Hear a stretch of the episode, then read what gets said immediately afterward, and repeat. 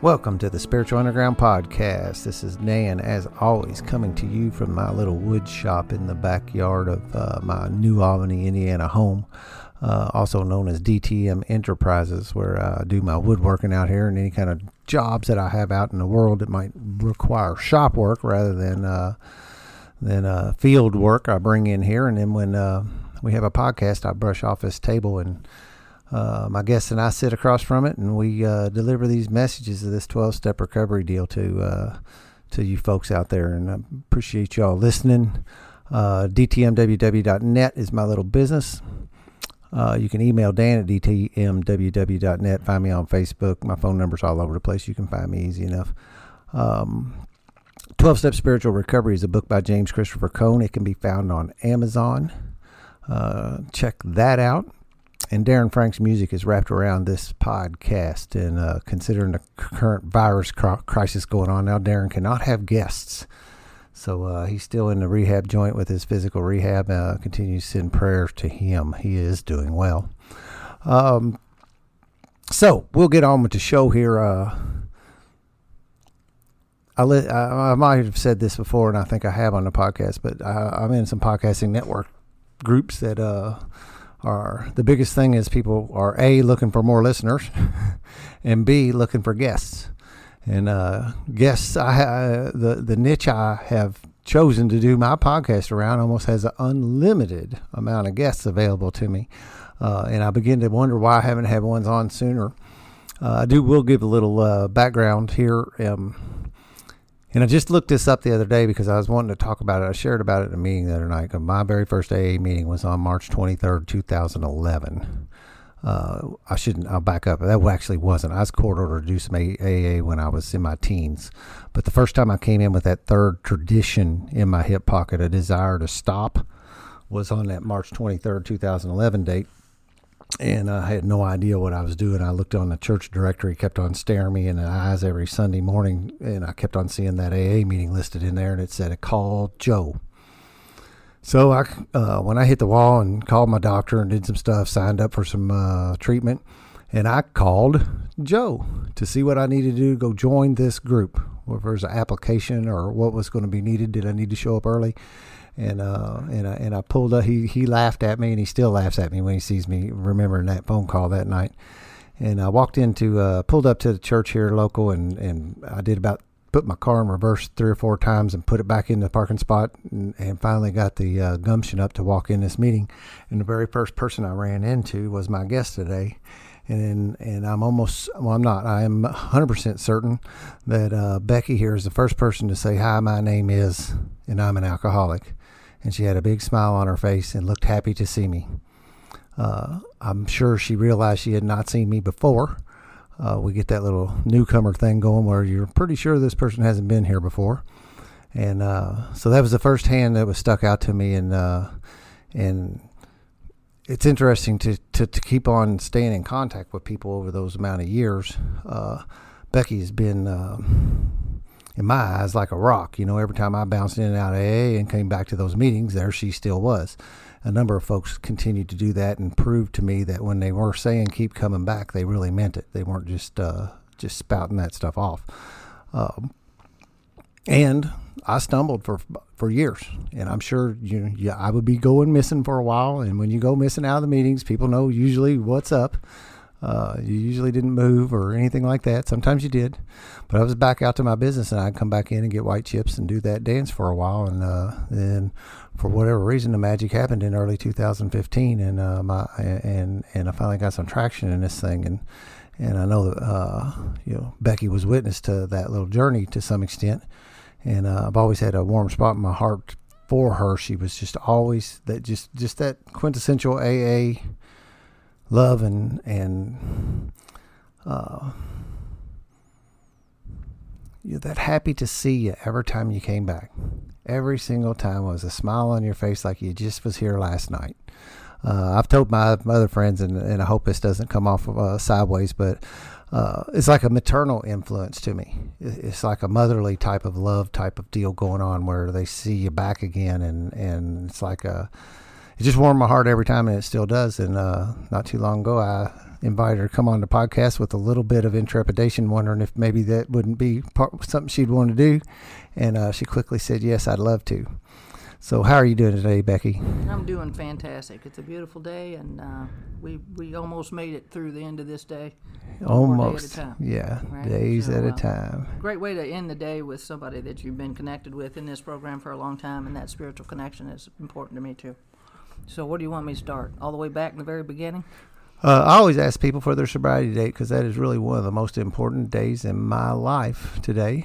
To the best of my recollection. Yeah, I did have a guy sit here and said his was either March the 14th or 15th. He did not plan to get sober that day. I believe my sobriety date is January the 12th of 2007. That's what I have in my records. I believe that's the date because um, uh, I didn't had not yet become a daily drinker, and um, once I decided uh, I was going to get serious about getting sober and and join this fellowship, I um, I had to roll back the tape to try to figure out what was the last day I actually did drink because that's one thing they ask you in your home group. Yeah, it uh, seems to be you join, important. uh, to write it down. And so I had to actually roll back the tape and come to the conclusion that this had to be the day based on uh, my experience that I will share during the story. It'll get a little bit more clear uh, when you hear that part of the story. But um, I, uh, you know, I started out in life as a very fearful child, and I had no reason to be that way. And to this day, I would say if I were born at a later time, I probably would have been diagnosed with a generalized anxiety disorder uh, because I remember being fearful as a child. My first real memory of being very afraid was in a Catholic church before we tore that one down and built a new one. And I wasn't old enough to go to communion yet, and I must have been maybe five. The whole family got up, went to communion, and I was sitting in that seat by myself, and I could see that great big statue of Jesus with the blood pouring out of his heart and scared the bejesus out of me. I mean, um, to this day, I don't know why they would do that to little kids, but that scared me, and, and that was my first real memory of fear. Um, and I don't have a lot of memories um, of, of early childhood other than maybe that one and and uh, and, and and and the and the joy of, of having many brothers and sisters because being in the Catholic family that I was in, I'm second oldest of eight kids. Grew up in the south end of Louisville. I was getting ready to ask that. Yeah, uh, mom was stay at home mom. Dad was a Louisville police officer, and um, and and so as far as I c- am concerned, it was a happy childhood. Other than I, I've always had fear. Um, uh, from what I was told, and I have no memory of this either, I cried every day when they put me in school the first grade. You didn't have to go to kindergarten back then, and I was uh, my birthday's at the end of the year, so I went to first grade at five years old, and I cried every single day they put me in there. Again, I have no recollection of that. Um, but my mom tells me that they said if she's still crying when she comes back after Christmas break, you're you're keeping her out for a year. You know, but but you know, magically I had turned six over Christmas break, and I was ready for first grade, I guess. So Uh. uh, I didn't cry after that, and um, and um, I- remember having uh, fear when I would learn about a disease.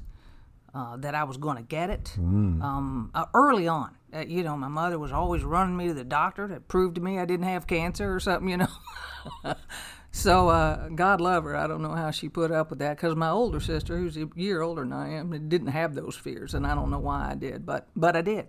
So um, I was uh, either blessed or cursed with a highly sensitive system that made me aware of things that may or may not be true.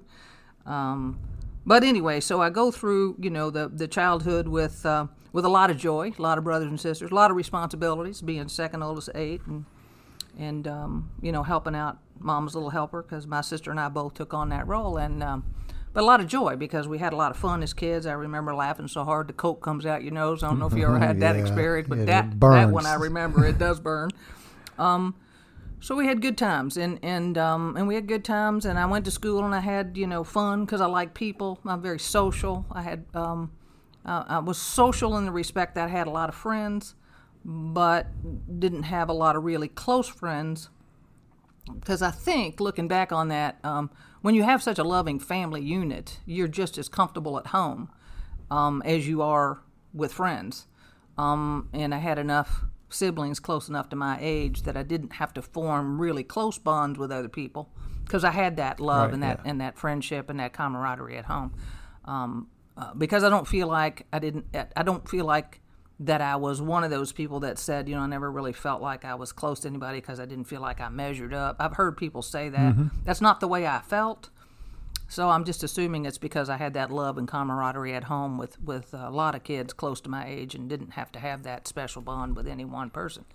But you know, you have your friends at this age and that age, and you kind of you, you change your uh, change your friends as you age. And and uh, long about high school, I changed the friends that I ran with because the one friend that I used to hang out with all the time was madly in love with any army uh, guy she would see coming down the pike because that was during the Vietnam War and there were buses and buses of army fellows coming in and out of Louisville all the time, and, and she, she just wanted to get hung up with boys a lot earlier than I was ready to do that. So I kind of changed the people I was running with, and one of the ladies I was running with was uh, um, same age as I am, and her dad was also in the same profession as mine. So, uh, uh, and then the other one around the corner was a year younger than us, but she had a big Catholic family, eight kids, and so we all just kind of hung around together. And it was her sister who was older that inter- introduced me to alcohol.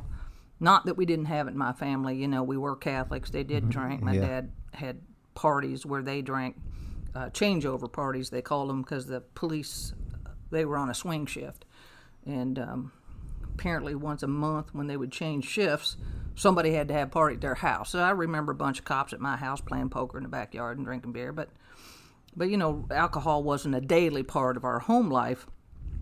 But uh, this this uh, friend of mine and her older sister, uh, who also had a couple of older older brothers that um, I didn't realize at the time, uh, had much worse home life than than I ever would have imagined, and and so consequently they drank, and um, so my first beer was with my friend's brother who was dating my sister at the time, and. Um, hanging out with a bunch of people in the neighborhood. There was a bunch of people in our neighborhood, but bunch of people in our neighborhood. All the demographics were just such. There were kids there all the time.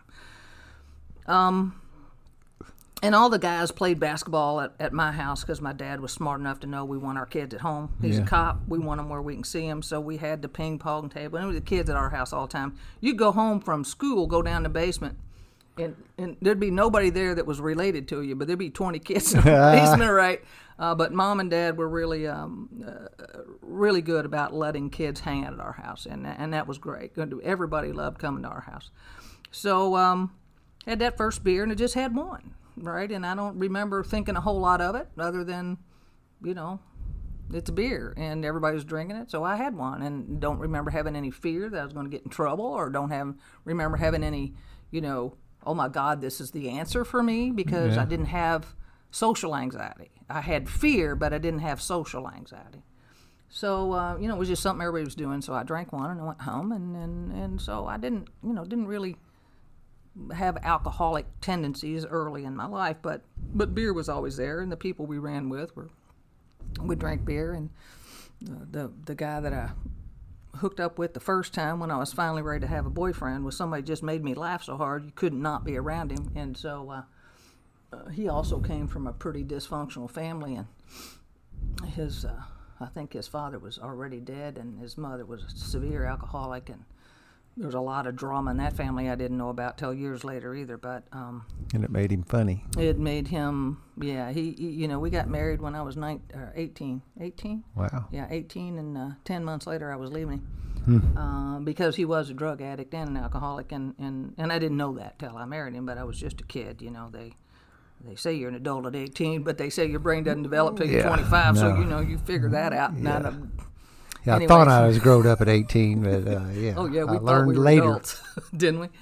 So anyway, that marriage didn't last very long, and I moved back home. My my uh, my mom and dad didn't want me marrying him in the first place, but uh, you know what can they do? I married him a couple weeks after I turned 18, right?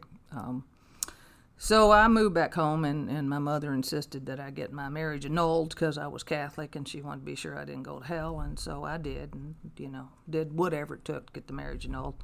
So my mother'd be happy. In the meantime, I get fixed up with another guy, and he is the nicest guy on the planet. Again, he was one of those guys that made me laugh.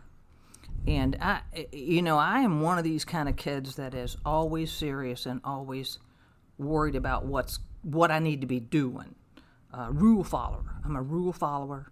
Everything um, I have to do what I'm supposed to do, and I have to make plans, and I have to be sure it's perfect. And and I understand that's part of trying to handle some sort of anxiety, but you hear that more from people, in my experience, and maybe it's just because of the people I run with, uh, from from needing that sense of order because you come from a chaotic family. Yeah. But that didn't that that was not the case with us. It might have been chaotic because there was eight of us, but it wasn't chaotic wasn't. because there was abuse or you know none of that. Not was the chaos on. most Right. people think about when you say Yeah. that and apply it to family. Yeah, yeah, and it, at A lot not, going on, but Yeah, it was like it was, but it was fun. It was Yeah. a lot of fun. So um, now that's my part of the story because I'm one of the older uh, older people, and I go back home and and uh, just started. oh, I dated a couple guys, obviously, but then this one guy that made me laugh really hard and took me fishing. I love to go fishing. Um, you know, he was in my life. We had just started dating when my dad got killed in an accident. So I was, uh, I think I was 19 by then. on the job. Mm-hmm. I got killed on the job, but it was oh he had already retired, and six months later got killed on his new job. Oh, Um, so consequently, the uh, big insurance policy that was taken out to protect us if he got killed on the job got canceled right before he got killed on the job. so anyway, mom didn't do that, do that bad. She had she had enough kids left that um, Social Security, you know, helped pay her enough money to feed everybody, and eventually she found another good old boy that. Uh, God, God bless him. Took on my mom with those kids, and uh, he was good to us. But he liked to drink too. I mean, he'd drink a case of beer a day, and uh, good old boy, and good to us, and and made me feel safe. And I always knew he'd knock the heck out of somebody if if they try to hurt one of his kids, including me. Right. Yeah. So uh, that was that was nice, and and so uh, so because I, I, I, I looking back on it, I would say I was playing musical chairs when my dad got killed, and I sat down, and there was the guy that I married, the next one, all right, and so uh, he was a fun guy. We were good friends. We were good friends, and uh, and I can only say this about me, but as this young lady felt like I was supposed to get married, right? I was supposed to. That's what you do. That's what you you do. know, and and uh,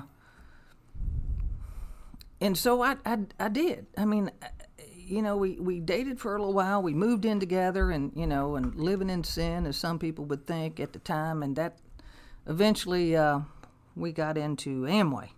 I don't know if you know what that is. Yep, it's a multi-marketing system, and uh, we got into Amway, and, and if we uh, made it to a certain level, they were going to send us on a trip to Ada, so we better get married because they won't let us go on a trip together if we're not married. So that's kind of why we decided to do it. So we got married, and, uh, and we had a good time. We had a really good time, and we ran around with a bunch of people in Amway, and we didn't really drink during that period of time because they just they just the group we ran with didn't drink, right? And not that I wouldn't. If somebody gave me a beer, I might have drank, but we just didn't do that. It just wasn't part of what we did. Um, so we uh, we did that for a while, and then that uh, you know didn't make us enough money, and we went in an economic downturn, and he was being laid off every other week, and then we were going to move to Texas. And long story short, he moved back from Tex. He came back from Texas. He and another guy went down there to get jobs, and then then my girlfriend and I were going to go down there, and um, and uh, and we were going to live happily ever after in Texas. But but in Texas, they couldn't get jobs that were making as much money as they were making here. But we were just laid off for a while, right? So they came back and and they said, you know, if at that time I wasn't working because I was doing that Amway gig and and um, it's a little bit like work, ain't it? well, it was. It was work, but it was fun work. But yeah, you know, wasn't but not a a steady payroll paycheck. job. wasn't a pay, steady paycheck, and nobody in my family ever been in sales. So, you know, um, that was my that was my that was my experience um, in lieu of college. I didn't go to college. I got an Amway, and uh, they taught me a whole lot about sales and business and enterprise. I mean, we went to all the you know, training classes, all Right, the stuff yeah. you could get to, to to learn this stuff. And that's where I got into all of those positive thinking, Zig Ziglar, see you at the top, and all that. And you know, and he says you just build a better you, and and all of those things that I read talked about how you get rid of your bad habits and start developing good ones. And so, remember, I said as a rule follower, Yeah. I'd follow the rules, right? So uh, I was I was clicking along, and and and, uh, and this guy that I was married to said, "Why don't you just uh, why don't you come back?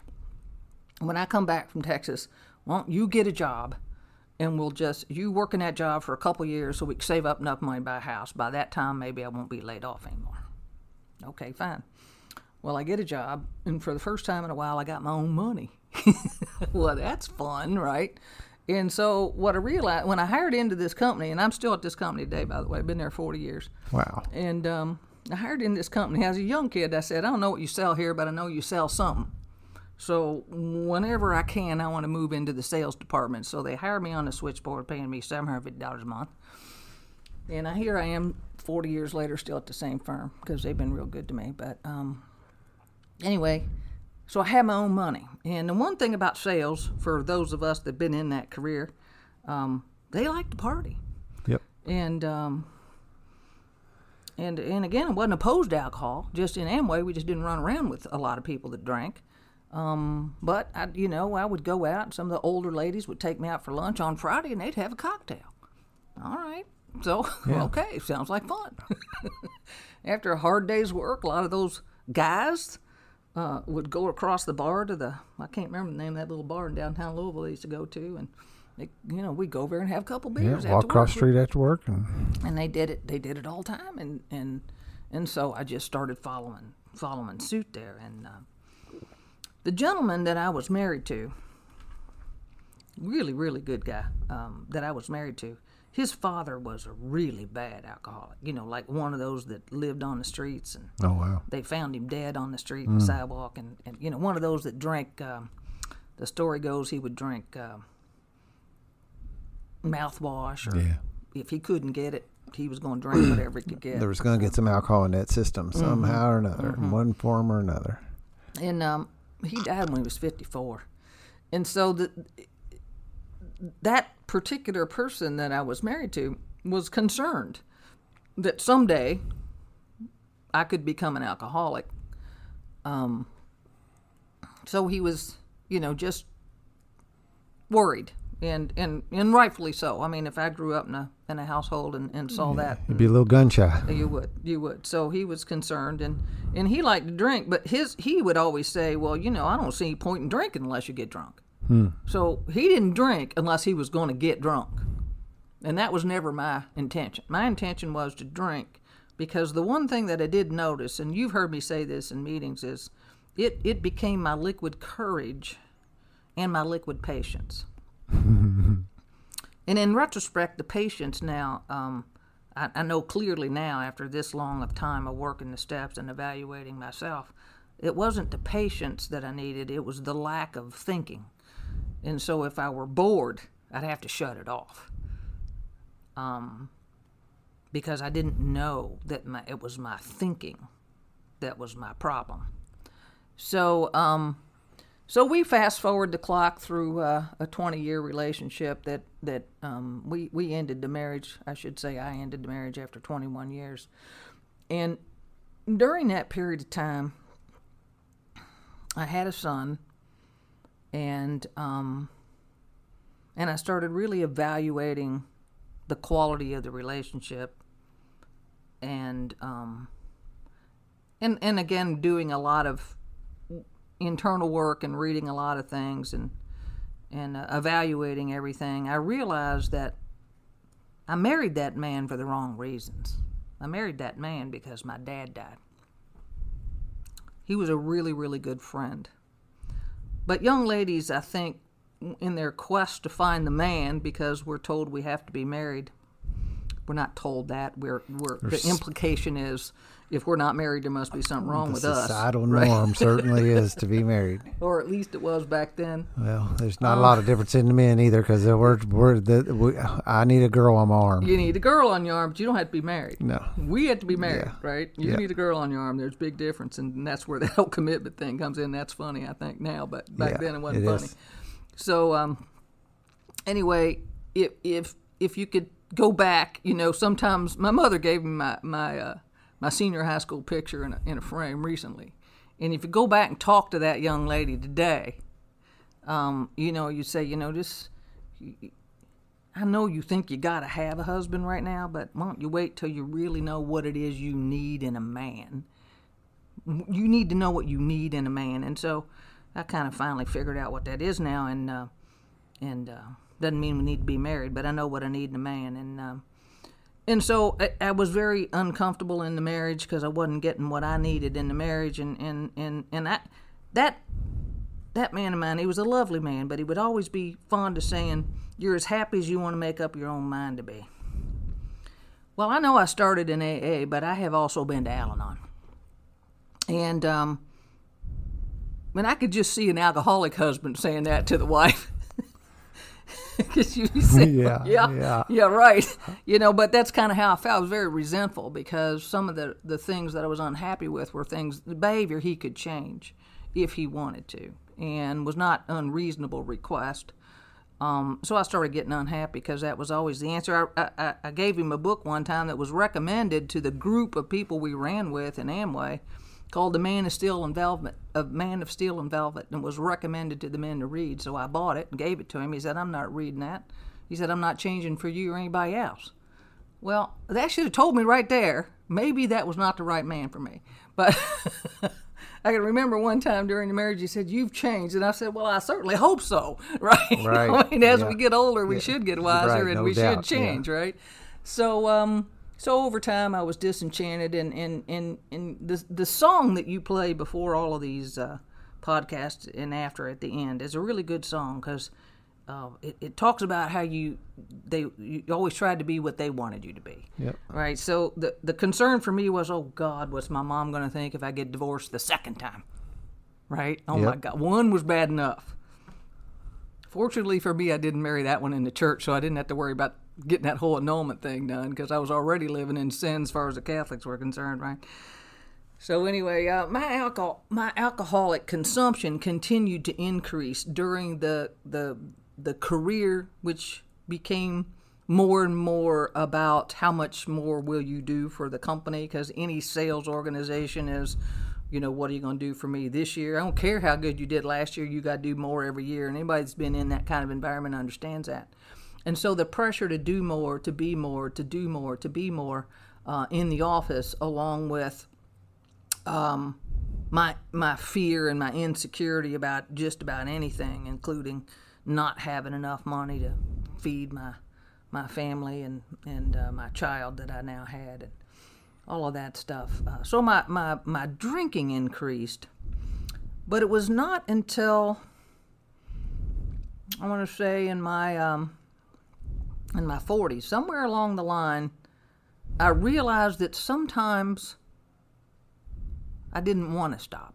It felt like I didn't want to. Sometimes it felt like I didn't want to stop. I didn't realize at the time that it was my body saying, I'm not letting you stop. And I remember going to one of my friends in the office whose parents were alcoholics, and I said, I'm starting to wonder what this is about. Uh, you know, most of the time I'll have a couple cocktails and quit, but every now and then I don't want to stop. And um, she said, Why don't you go? Why don't you go to an AA meeting?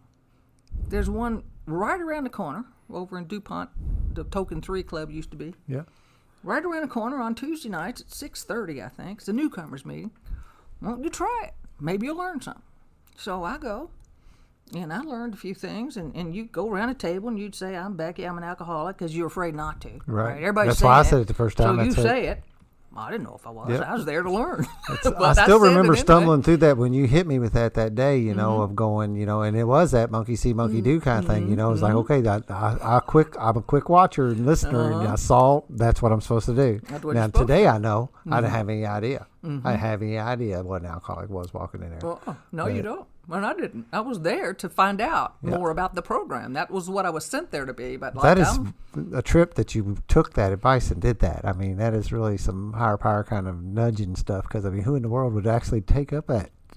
that well, I've always, I've always most wanted of to learn. reject that, right? No, I mean, you I've tell most wanted to learn. Uh-huh. alcoholics or somebody budding alcoholic, whatever, that, hey, why don't you go to? They're like, oh no, me check know, that not out." me. I don't need to go there. What are you saying about me? You Uh-huh. said, well, yeah, I'll go check it out. Just like the nerd Zig Ziglar seminar. yeah, well, it was. So I thought, well, I'll check it out. And I went for a while, and I and I started running with some people, and you know, because it was early and it's after work, and I didn't have to be home to anybody because by that time I was divorced, and that would be a Tuesday night was night I didn't have my son, so well, worked for me. Yeah, we'll go. And then I started going to dinner with some of these people, and, and um, these people just just always talking about other people and you know ragging them out and stuff. I thought, you know, this is not uh, these are not the kind of people that I'd really want to run with. And uh, and then because it was a newcomers meeting, I'd, I'd sit in the because I worked close by, so I'd have to get there. Uh, and, and I'd be sitting in the in the area where they used to be able to smoke cigarettes and drink uh, coke and coffee, and I'd meet some people, and they'd say, "Well, you know, I think I'm gonna get my kids back," and you know, it's like these are not people like me, and and but I, I continued to go, and, and I thought, well, maybe I should get a sponsor and work the steps. I got the book, read the book, and maybe I should get a sponsor and work the steps. So I, you know, you observe people and you say, okay, well, this one looks like somebody that I could relate to. I think she was a nurse, and so um, I asked her to be my sponsor. She's flat out said no, no, that was it, end of paragraph. Well, that's interesting. So I went through the book and, and kind of did did what it said in the book, and, and, you know, and tried to work through the steps all by myself because that woman told me no, and uh, and so I thought, okay, I'm done. And uh, the experience I had then was I was still going to those meetings, and I had a client who moved to Costa Rica, and uh, when they would come up for Christmas, I would take them out to dinner at Ruth Chris, and uh, we would always meet in the bar and uh, have a glass of wine, and then we'd have dinner. So I went to Ruth Chris, but there was a terrible snowstorm that night, and they beat me there. Even though my office is real close, they beat me there. So um, they were sitting in the bar when I went in, and I wasn't going to drink because I was going to AA. And uh, the woman hands me the goblet with a great big grin on her face, and she said, "I took the liberty to hire of, of, of ordering you your favorite wine," and handed me that goblet. And I said, "Okay, here goes." Boom, drank that. Had another glass of wine with them at dinner, and noticed on the way home I didn't crave it anymore. Because remember, the big book says, if you think you're an alcoholic or you're not sure, go out and try try to have a couple cocktails and see if you still crave it. So I didn't. I didn't crave it that night, and I thought, hmm. I must not be an alcoholic. So I went home, didn't go back to any more AA meetings, and um, and then so the next several years progressed where I had just enough AA in me to know what to watch for, and I'm very fortunate that most of the client dinners that I have are next door to my office, which is a 30 minute drive from my home. So when I would take a client out for dinner, if I had a couple glasses of wine and then drive home, it started becoming a necessity. I started realizing that every single time I drank wine with clients at dinner, it was all I could do to get home to get more alcohol in me. So I remembered from my AA experience that that was the sign that I was headed for trouble. So, step one, I admitted I was alco- an alcoholic. Step one. I took step one once that realization came into my life. And for a long time, I tried to think, okay, so if I'm going to quit drinking, how's this going to work? right? I take clients out for dinner, we go to cocktail parties. I'm not sure how this is going to work. So I continued to drink probably for a year during that period of time when I knew I had a problem. I would still not drink and drive. I would go home and then I'd have some more scotch and sodas while I was reading my book. And I probably drank, I probably got drunk maybe three times a week during that time. Um, and um, so long about the fall, I think. You know, I had I forgot to I haven't gotten married again, but I've been with the same guy now for twenty something years. Um, and um, and he has three sons. And so, for purposes of this story, I'm going to call them my stepsons because it's just easier. And if you hear me say my husband, we're not really married, so nobody says she's not telling the truth. but I might call him my husband, you know. So Labels. it's just easier to say Yeah, that. right. Yeah, then to wiggle around all the other. Yeah, yeah, and, and so I don't want anybody to think I'm not truthful, but I'll just use those words because it's just easier. So, uh, one of the stepsons that I have uh, was struggling and had been struggling for a while with uh, drugs and and um, and of course, you know, they are master manipulators, and and I, you know, they I don't live in the same town, so it was harder for me to see. And I just thought it was a normal teenage, you know, um, rebellion type. You know, he was very argumentative and A phase. and uh, yeah, and, and I remember uh, my guy saying, "I thought you were going to divorce me over that kid." And uh, remember, we're not married, but that was the word he Right, used. right, But yeah. uh, he says, "I thought you were going to divorce me over that kid." And I said, "Well, truthfully, I just, I just thought it was just he was just being an ornery teenager. I didn't know it was because he had a problem." But when he finally fessed up to having a problem, had a real problem, and um, and asked his dad to send him to rehab, uh, he went to rehab in November of 2006, I think. It was in the fall, and uh, and I said, you know what? I think I'll quit drinking. Um, because one of the things that he would say when he would want to argue about the merits of making pot legal, we didn't know he was doing a lot of stuff, but um, he would say, "Well, you all drink," you know. So I thought, you know what? I'm gonna I'm gonna quit drinking. Um, I know I got a problem. I'm gonna start going to alcohol anonymous. Uh, I had been praying for God to keep me from getting drunk, and uh, he was doing that same thing with the church bulletin, right? You know, here's your here's your sign for Yeah. a year. And so I thought I'm gonna go with that AA meeting at our church. Um, and those people will be different from the ones at the token club, right? Because they won't be just coming Church-going out of folks. jail. They they'd be church going folks. First guy I saw when I went in was Shag, and and those of you who don't know Shag, he's got real long hair and he got tattoos all over his body, and he you know real uh, biker looking dude, and uh, had the oxygen tank on, and you know Even then. that was the first guy I saw when I walked to the AA group, thinking these people at church are going to be different, Yeah. and they were. Uh, but there was only about five people in that group at the time. It, it kind of grew into something really special for a while. Yeah, and um, so anyway, I went, and then they said the only requirement for membership was a desire to stop drinking. So I had a desire to stop drinking because my stepson was in uh, in rehab, and um, so I went and so yeah, but I, yeah, I'm probably going to drink at that Christmas party, right? I'm probably going to, but I just have to have a desire to stop drinking. So I, I went to a training thing and I drank a couple cocktails. Then I didn't let myself get drunk. And then I went to a Christmas party, drank a couple cocktails. Did not let myself get drunk. But that was one of those white knuckle things, right? You know, you, I knew I wanted more, but I didn't because I really did want to stop. And Yeah, uh, it kind of put a chill in me to think about those times when you like you kept I kept myself from getting Made drunk yourself. because of the yeah the, the circumstances needed that, great, and I could do right. it, and I could also tell myself that that also put a little ammo over. I ain't too bad Mm-hmm. right, right. But I because I can stop I'd already admitted when I really want to. Yeah, I already admitted I was, and I already knew I wanted to quit drinking, and I had been praying for two years for God to help me not get drunk every time I drank.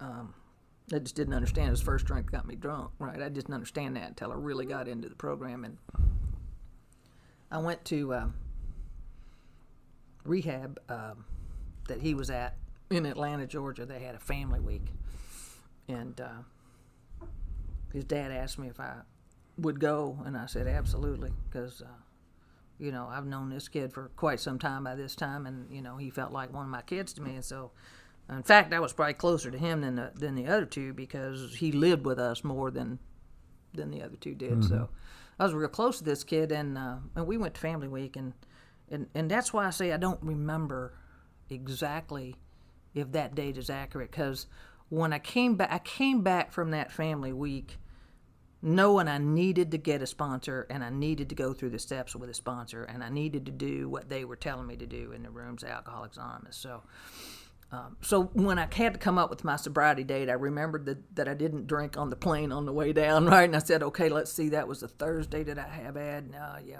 yeah, no, I wouldn't have drank that night. I had my son. So I backed up and said that had to be the last time I drank. That's why I'm not real sure about my sobriety date. But um, anyway, that's what I did. And um, the one thing that I learned in, in Family Week was very, very uh, informative to me, and, and it was the um, the conditions that they taught us in Family Week that would that would have to be there, and they said if these things are present, then it's almost 100% a surety that you will turn into an, an addict of some sort, and, and and one of the things was a um, some sort of a mental disorder, and uh, and I would say that anxiety disorder for me was was it right.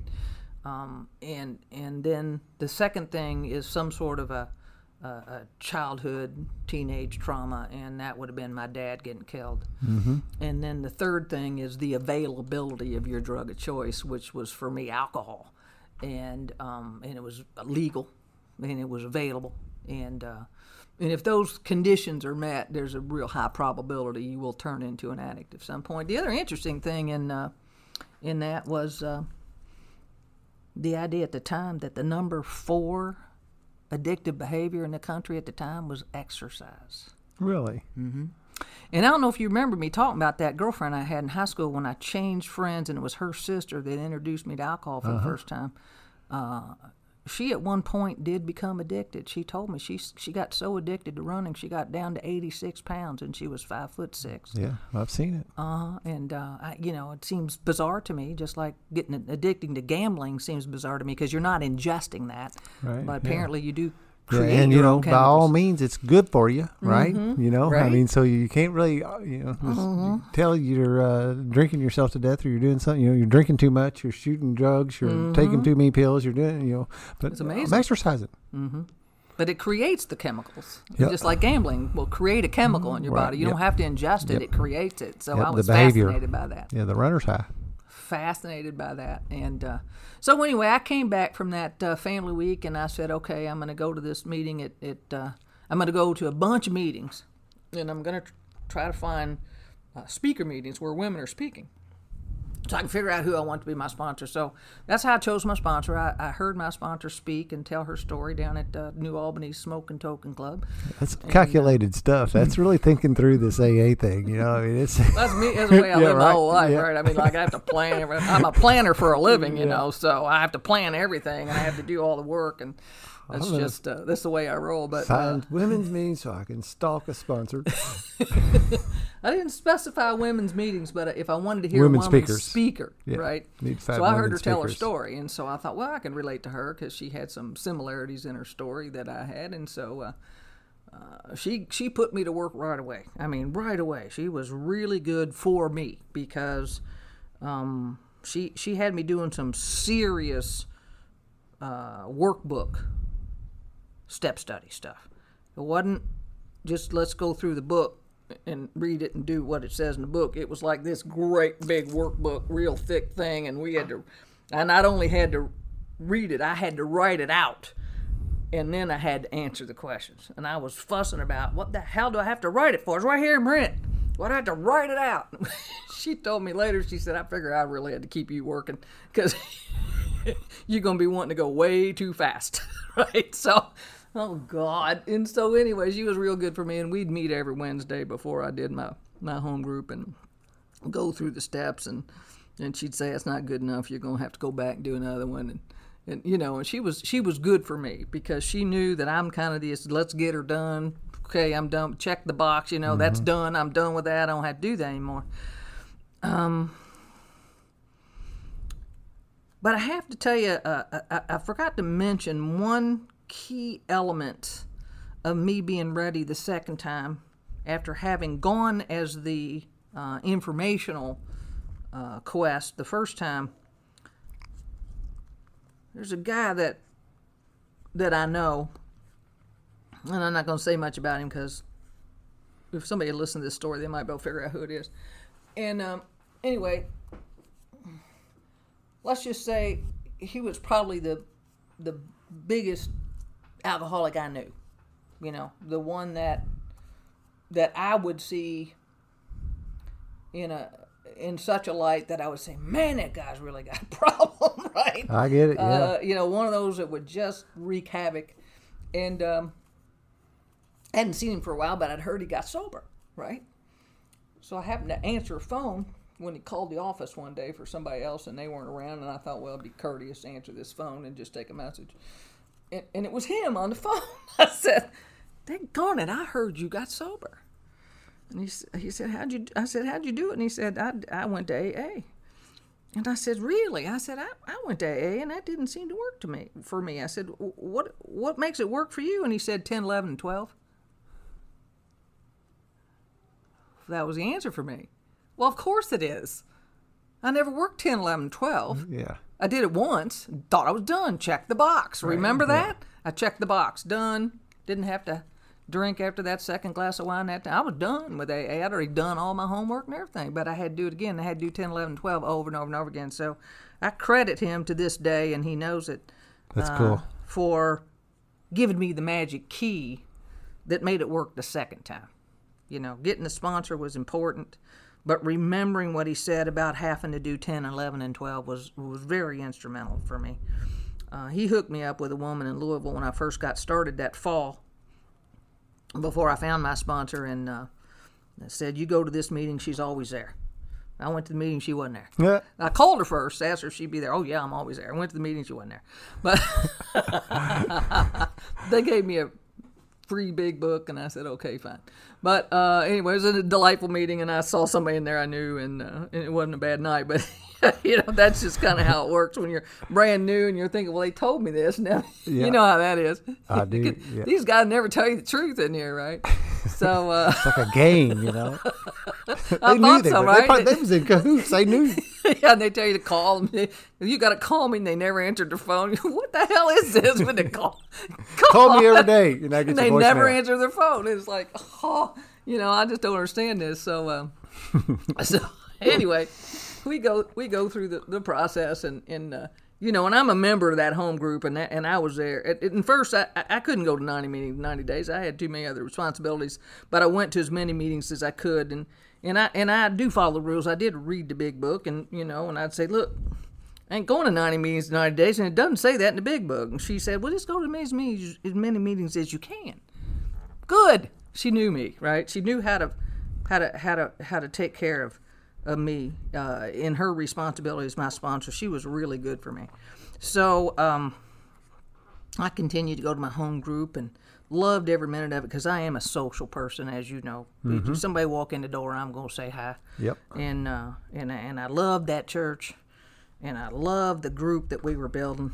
And uh, you know, some people came, and that five groups, five people, you know, turned into ten, and they turned into twenty, and and you know, we got we got to have nice nice little fellowship there in that church, and you know, then then God brings me the women in my life, and the first one I sponsored, we went through the steps. As far as I know, she's still sober, but after about a year, she quit coming. But I've run into her a time or two, and she says she's still sober, and her dad's in the program, so I don't disagree, I don't doubt that she is. Um, but she quit coming, and I don't really talk to her. But God had brought me several women, uh, long about year three, um, that asked me to sponsor them that stayed around and are and are still around today and they don't go to as many meetings as they can because like all women they had to get married and have babies because that's just what we have to do remember? We have to do that and uh, but we still get together and we still have our our group that we that we that we're connected to because of that early that early sobriety and uh, and me having three years at the time to somebody brand new seemed like uh, you know how could you possibly get three years and that was just enough time that they could see that they could get there um, and uh, and I know my sponsor had 15 years when I asked her to sponsor me and that's what I needed at the time but apparently those ladies needed what I had at the time and uh, Yep, definitely. and Um, that and that worked for us, and we we still have some really strong bonds to this day. I, I feel like I got daughters because I only have one child and he's a boy, and my steps my steps are all boys. Yeah, right, yeah. Finally got a couple of granddaughters. that interesting how uh, God works in that regard too. Huh? Yeah, yeah. I remember I said I had that man. He Yeah. made sure I had a whole bunch of. Them. So it's like now I know. Now I know. Right Yeah, now and I look know. at how that like opened up this whole like this other package though when with working with these women though that Uh-huh. are that you that I'll think of as like daughters. You know, maybe if you had your own daughters, that maybe wouldn't have been as open. If I'd had my own you I daughters. I'd have drank a lot more. I can tell you that much right now. I mean, I mean, uh, I could understand that. I can tell you for me, uh, I'd have been a hard, I'd have been a hard daughter to mother because I just knew everything. Right, that's smarter than everybody. but yeah, I mean, I I got to uh, understand the angst that I had as a young lady, and uh, because I had those same isms and angst that the young ladies that I sponsored have, at least I can understand them. Doesn't make it easy to be around, That's but I can understand them. They do sure t- t- turn a mirror around on you. I find that to They be do. true. The people I work with uh, tell me their stuff, Mm-hmm. and and and I'm going, oh man, uh, they're they're they might as well be telling me. But if we are really supposed to be sharing our experience, strength, and hope, then that's what they are. Yeah. That's what I am for them, is because they see me as somebody that made it this far, and I'm not dead yet. So, Yeah. uh, you know, I guess that's part of what uh, uh, the attraction is for the young ladies that are still in my life, and uh, and uh, and it's nice. It's nice to have have those people. But my journey led me, and it always has. If if you picked up on any of that, I've always been in that phase of wanting to make myself a better person. Starting way back with Zig Ziglar, uh, his book was uh, "See You at the Top" that I read, and and so continuing my journey, um, I found myself uh, going to Al-Anon meetings some with Tom. Uh, and um, best me not to say any names if I don't want to say the last one, right? so found myself going to meetings uh, every now and then with uh, because of the, the the stepson situation that we had. And I noticed after a while in my um, in my progress through the steps that a lot of my issues were Al-Anon issues. Um, I I do like to fix, manage, and control things to try to make sure that I don't have to worry.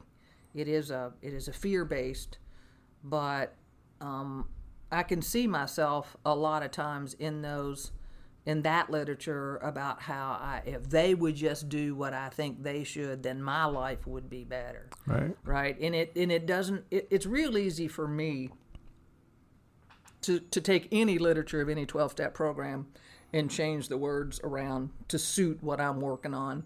So you know we've talked about using the 12 steps for other uh, things and I love your TSSR work. I hope we continue that because I certainly believe that uh, that you're going where we're supposed to be going and I want to go with you. Um, the the thing for me was that I just didn't want to worry. And I um I realized early on uh, in Al-Anon that I could take that word that said the alcoholic in my life and I could change that word to asshole. And uh, and and that worked for me. Because not everybody is an alcoholic. And I like your TSSA work, uh, TSSR work, because the you know when you're in Al-Anon, you have to say that that your qualifier, your alcoholic, or there's just that you know that little thing that irritates me that says, well, you know, you have to have an alcoholic that makes you mad to be in this program, or you know what I'm Right, saying? yeah, I do. No, you don't. You just have to have an asshole, you know. And and then they want you to say, well, maybe their grandfather was an alcoholic, or you know, Yeah, we're gonna track them down someplace in the lineage. in order to make you qualify. It's almost like it's like you know, you guys have got to be, you know, let you're spending way too much time on this qualification. Why don't we just keep going through the steps? That's I love the work you're doing, kiddo. I Thank think you. you're doing the right work. It really feels right. And um, it feels like on the path. I think you're on the path. I think you're on the path. I remember getting into the first the first thing I did AA and going through the steps and, and being on that pink cloud for a year and I'm saying I don't understand why the church didn't teach me. I was madder than heck at the church for not teaching me this stuff, right?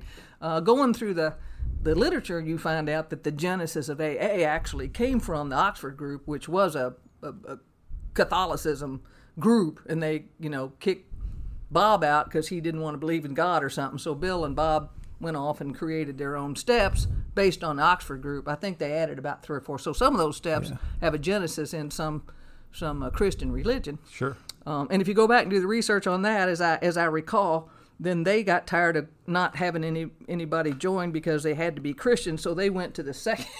so I don't even think they're Christian anymore.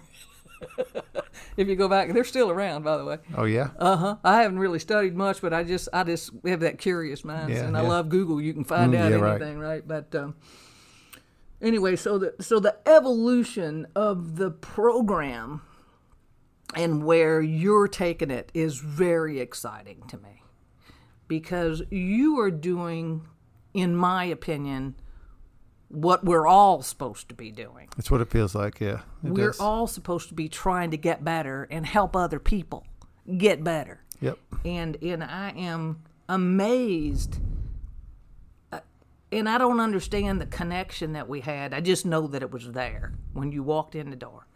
And I don't know what we're supposed to be doing 10, 15 years from now. I just know we're supposed to keep doing what we're doing right now Right. in some fashion. And uh, that's the reason I wanted to come on. I wanted to come on because I want people to say, this kid's doing the right thing.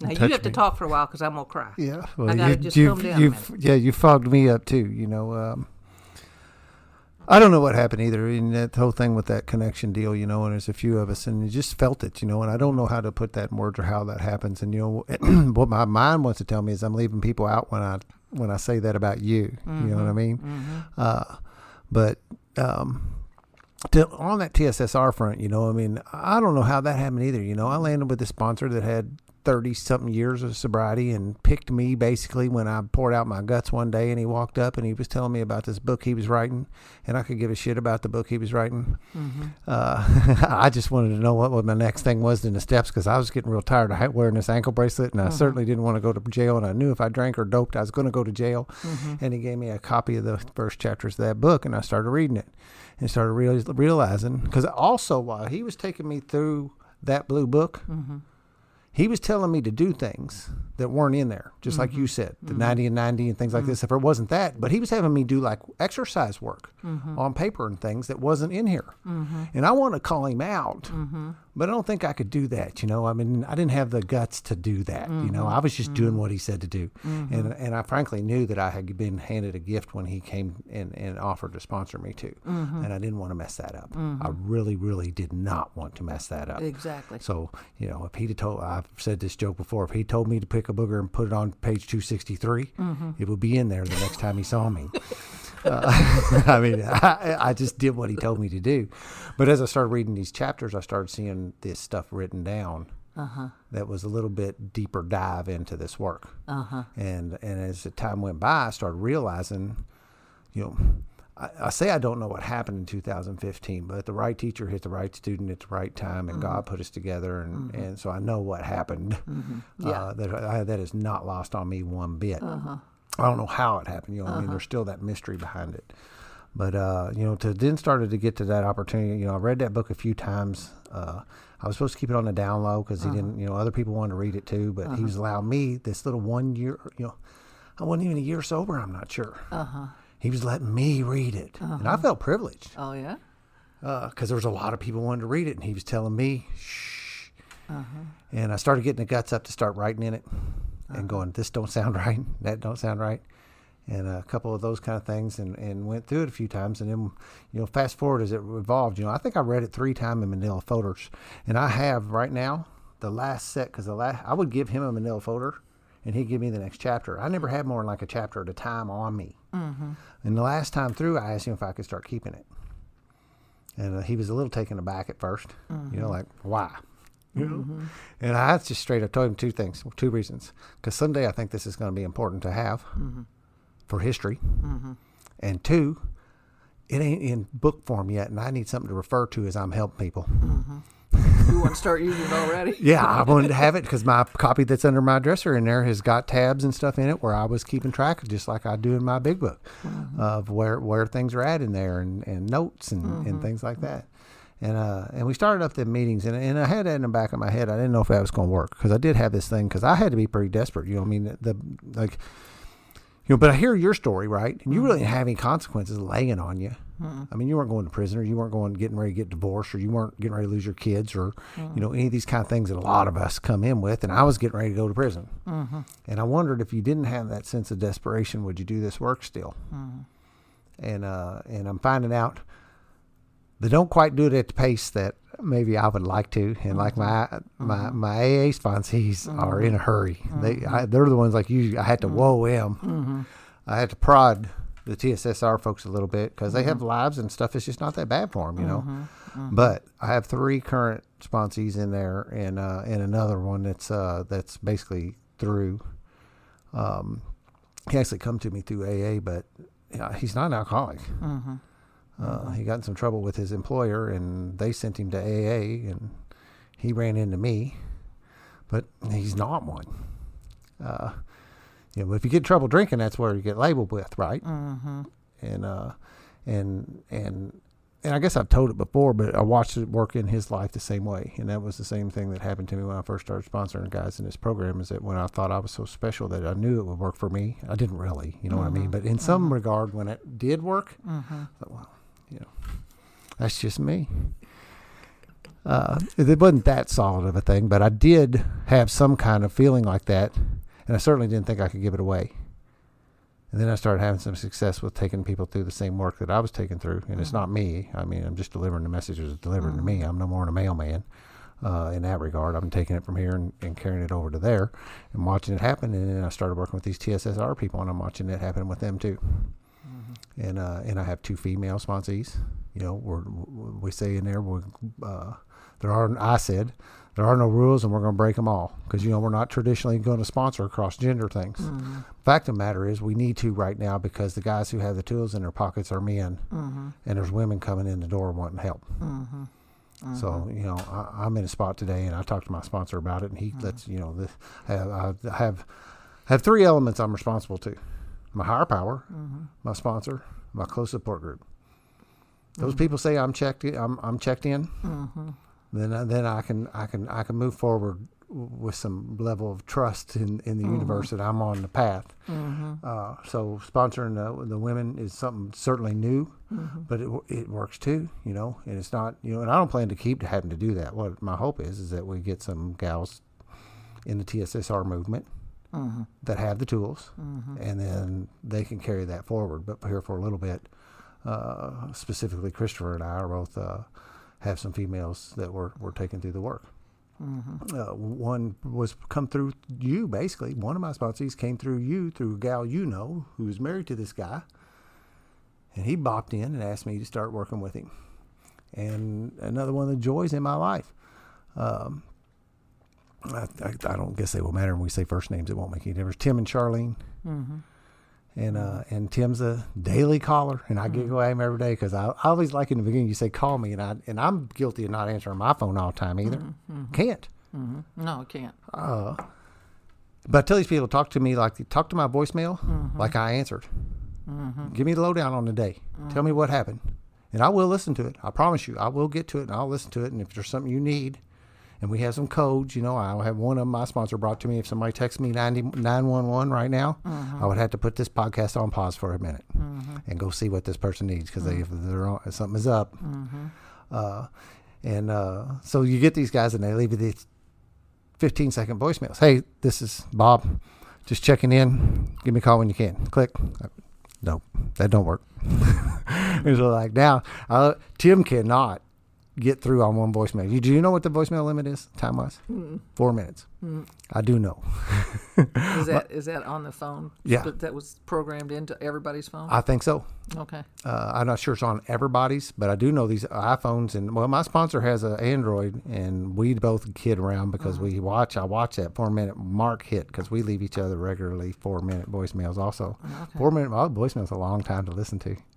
I uh, bet it is. and when they had to, you know, then the second call comes through, and I got the rest of the message on a second voicemail, and I love it. It just tickles me because I watch a guy who was barely able to talk to me and converse with me at some level, didn't trust me enough to do mm-hmm. that, and didn't trust the world, frankly, enough to do that.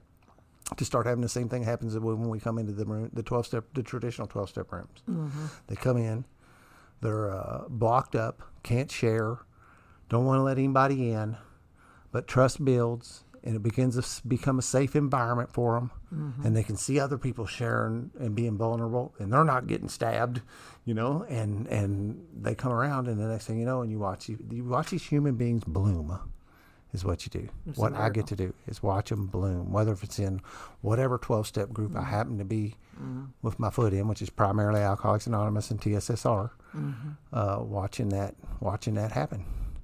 And it's just uh, I do everything else in my life in order to do this.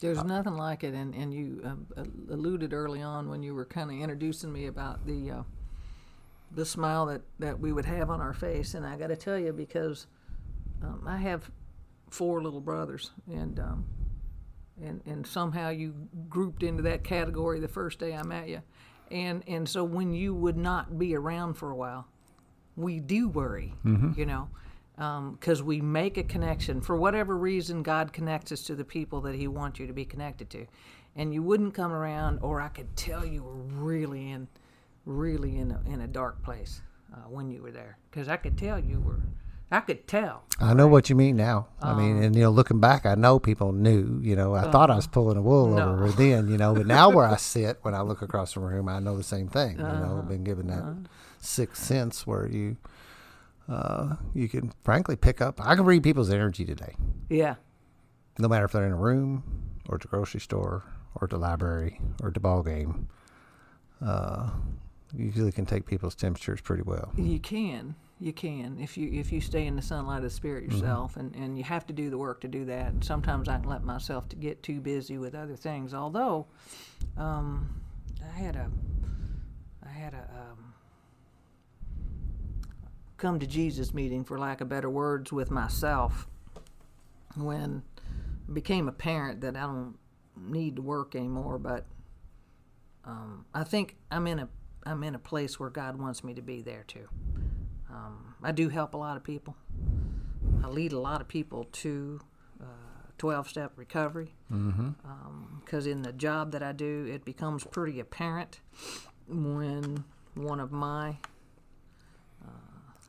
folks that I work with in the planning process uh, spend more money than they should on their kids.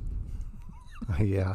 And so it, it becomes apparent to me that, that that might be the issue.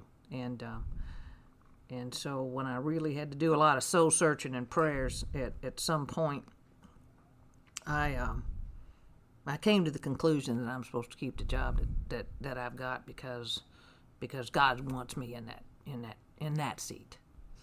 Because I was given a, a gift of doing what I do, and um, and I have people that that desperately need me to connect them to this program.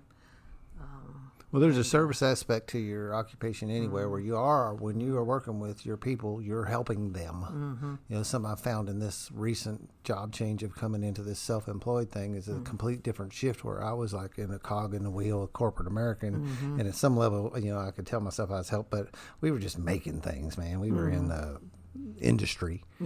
Uh, today, I feel a lot more settled because I actually get to go. It, it just fits my it fits my uh, my path, my flow, where, where I'm at today. Uh, my trajectory is is to help people, Help people. and uh, and even though you know, yeah, you know, I put a little money in my pocket, helping people.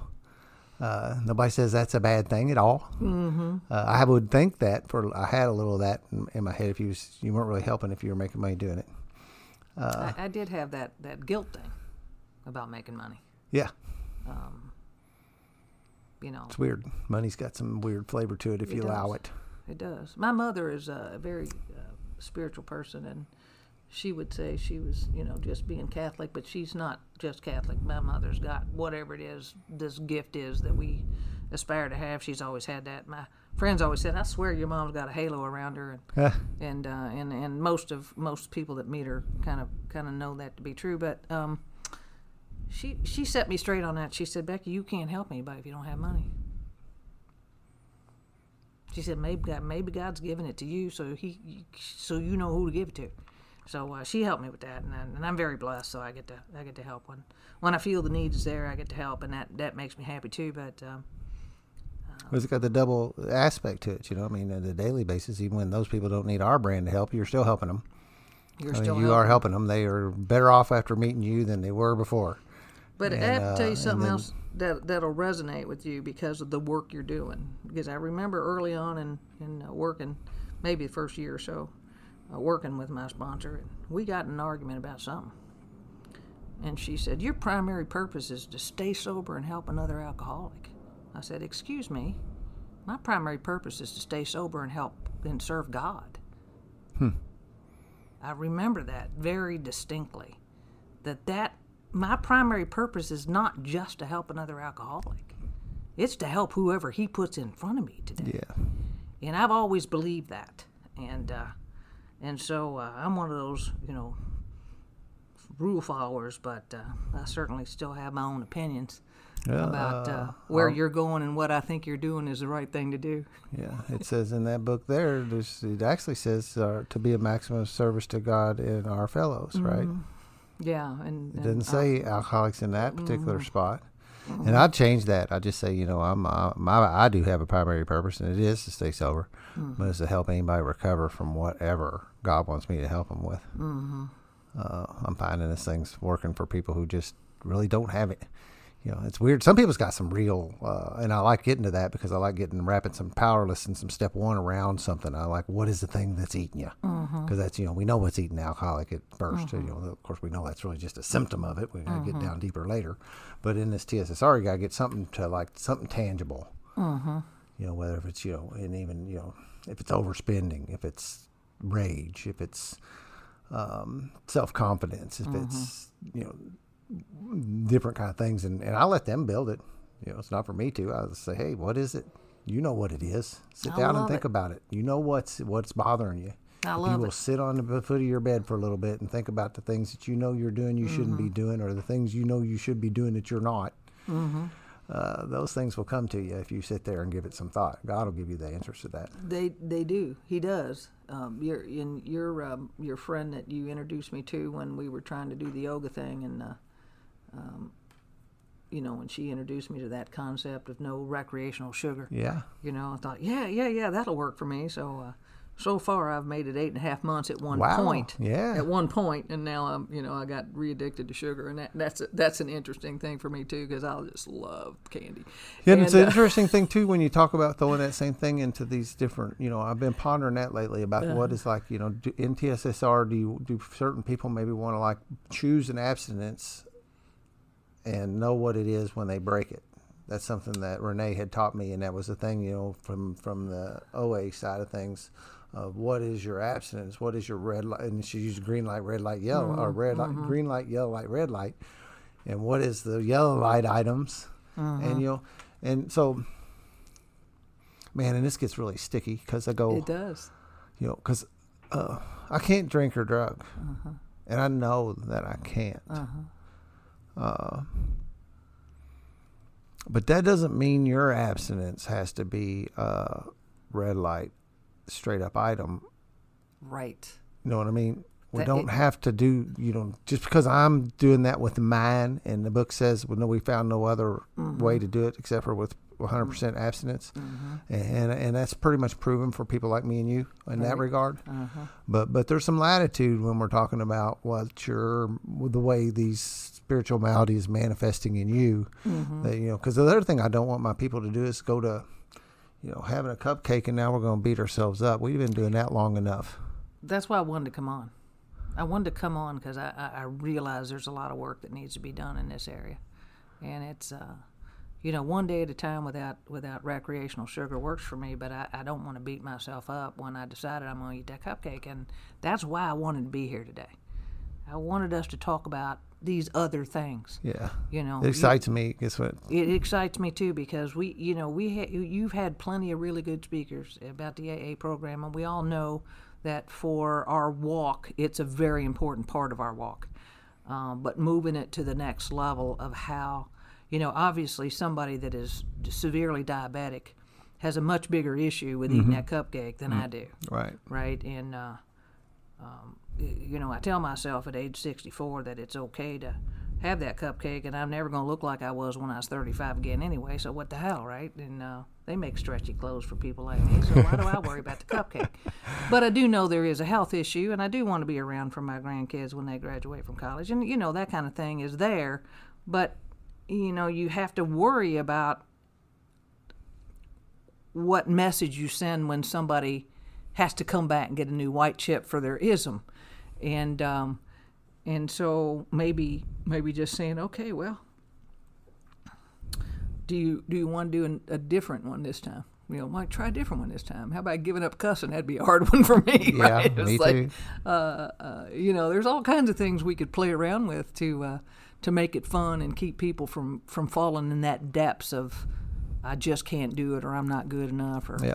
uh, because that is that is what we do. We we will Beat ourselves up. We will beat enough and, ourselves yeah, up. Mhm. I We mean, there's will. just no value in that. 0 Uh, It just doesn't. You know, I mean, you, you talk about you, you want to go worst case kind of stuff. I mean, there's guys, there's folks who relapse that don't come back to AA because they cannot come back and get that white chip. Mm-hmm. So they stay out mm-hmm. because that's too much. Mm-hmm. And I don't know the answer to that at all. You know, I'm not going to propose that that's be done away with. That don't read me wrong out there, audience, that I'm thinking anything like that. But but I do see the reality of it, and and you know, at TSSR, and I you know I don't know how this stuff happens. I really don't. You know, these little. However, I started making them little number ones, and mm-hmm. you know, this one is for somebody whose sobriety date is the 14th of uh-huh. this month, and uh-huh. it'll be their number their one year uh-huh. sobriety date, and also a TSSR member. Uh, and I started, you know, we didn't have TSSR chips. yeah And I started cutting these little pieces of wood and carving in them, you know, and we don't give them away for how long you've been sober. And but you know, once in a while somebody comes in a meeting and they say six months, and this person has been six months sober, and they get up and they get one of them chips, and I really don't care why they take one of them chi- yeah chips. Take one. yeah yeah I Uh, want to celebrate And some people do it just because they've been hanging around for that long. Mhm. Mhm. I did say um, I'm, I'm in that um, on a Facebook page for the Friends of Bill and Bob and Mm-hmm. and uh, and the um, the other one for the Al-Anon folks and I did have somebody say I wonder why we in Al-Anon don't get chips right you know because they don't get to celebrate success and I did notice that because I'd still go to Al-Anon sometimes and I even have an Al-Anon sponsor too right. Um, and, and she was very valuable to me when I had my house fire in 2016. And, Yeah. um, I thought I'm going to go through with Al-Anon steps during this house fire so I can stay sane. And she was really good for me, and she's a really good friend of mine today too. So uh, I love all the programs. I even uh, participated some in that. Uh, what do they call that at church? Celebrate recovery. Celebrate recovery. And uh, and and I think they might um, they they have that as as I recall their their whole concern is not having people beat themselves up for for their transgressions uh, when they happen. Um, and so that's that's the good part of that program is that there and and you know there's no any particular uh, ism that you have to have, um, but they don't they don't really. Uh, it just didn't work for me. It it um, I don't. First of all, nobody would ever say Becky's a church lady, and uh, so I just didn't feel like that was where God. I tried it because I was wondering where God was leading me next. Right, I right. really wanted to know where God was leading me, and and because I felt like there was something missing, and uh, so I tried that, th- wondering if that's what I was supposed to be doing because Sure. I was invited by the church to uh, to help out with that program, but it just didn't. It just wasn't wasn't what I what I wanted, or what I felt. I didn't feel like I was being effective there. You know how that is. Yeah. So, uh, but I think what you're doing is important, and I and I, I've been to that one meeting that that that you had over there, and, and quite frankly, I would love to go more regularly, but um, the the meeting times don't work in my schedule, and also that location is kind of scary for me Well, to go to by moved. myself. We're oh, you did move out- from that Unity we are, Church Uh, yep, yep, we are. We're out on uh, Dutchman's Lane area. In the in the. Uh, we're at the Brook Hospital now. We're actually meeting at the Brook Hospital. The you know Oh, on in Browns Lane. Lane? You know it's uh, time is that? Dutchman's and Brown. Same time, seven thirty on Thursday nights. really? You know what I mean? The you know where Yeah. the Brook is. It used to be Ten Broeck and used to be all that, but we're using their Yeah, facilities. I want to make clear that it's not affiliated with that. It's just like A Yeah, and everything else. We're just using their. They've opened their facilities to us, and because they want to uh, somewhat promote this t- this 12 step program you know because well somebody posted something today on and i didn't really i didn't have a chance to look at it. I was kind of busy about the effectiveness of alcoholics anonymous in some new york times magazine. Mm-hmm. And i think it's new because the guy who posted it wouldn't be mm-hmm. putting you know sometimes you see something it'll be a mm-hmm. 2011 article or something you know? Right, right, right, right. and uh, and of course you can also find all you want to on why it won't work or why it doesn't work or the fallacy around it or whatever. But this looked to be, and I'm going to go back and take a look at it on these 12 step things. And you know, I, I, I know I beat this up like crazy, but I can take this 12 step book here, this AA book in my hand, and what it feels like at some level is that in the rooms of Alcoholics Anonymous, since I've been coming in, we've been going. Everybody needs this. I wish my aunt had it. I wish everybody was working the program, and then we stick the book behind her back. No, what what anybody doing? Yeah, everybody. Yeah, we all agree that these Everybody tools are needs it. valuable for anybody who will want to employ them in their lives. I mean, it's like anything else. If you want Celebrate Recovery to work for you, I think it will. Mm-hmm. And we're fortunate to have a lot of different things. You know, I watch people come into the yoga teacher training with the same kind of thing, and I realized that that whole yogic lifestyle was more than just what I was doing on a mat. Mm-hmm. There's actually a philosophy and operating system on mm-hmm. how to work your life inside of that. Uh, that is somewhat parallel to what we do. Uh, you know, and not it's got little side steps and alleys and different things. And the one thing I don't see anywhere else are these concrete tools like four and 5 and this you know eight nine. You know these things where we actually are doing con. You know I don't see that in a lot of other places where it's like sit down do this that good orderly direction part of God. I don't see that any place except for in twelve steps, even churches and things like that. Right. Uh, I'm not saying it doesn't exist. I'm saying I don't see it. I don't. I'm not going to sit here and profess to be uh, the authority on that. Another thing you said a minute ago, and it caught me. Uh, dang, it left me.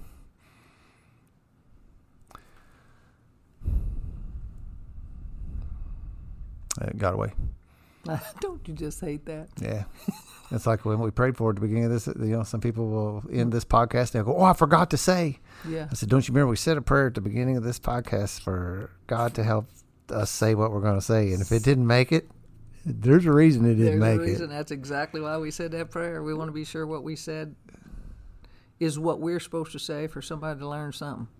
And uh, maybe I said something I shouldn't have said, but I was supposed to say it. Right. Yeah. so, You well, It, oh, uh, I know one of the other things I was saying. You talking about them smiles and that. You know, that was the other thing that really hits me because I can still picture the very first AA meeting. I know exactly. I could go stand in the spot today my chair was at, and I could pretty. I could at some level.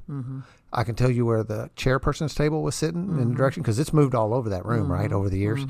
Um, and uh, I can tell, I can even point, I could probably point to where a number of people who have been influential in my recovery and over these years were sitting in that room. And I can do the mm-hmm. same thing for the first time I walked into a spiritual underground meeting too. Mm-hmm. I can still remember it was that impactful on me that I can mm-hmm. remember where certain people were in spatial relation to where I was sitting, and I could take you right back to the spot where I was sitting that day. But the one other thing that caught me was your smile, Joe. You know this him kidding around with me. I wasn't real happy about being, you know, because I was like feeling like it was being. It felt.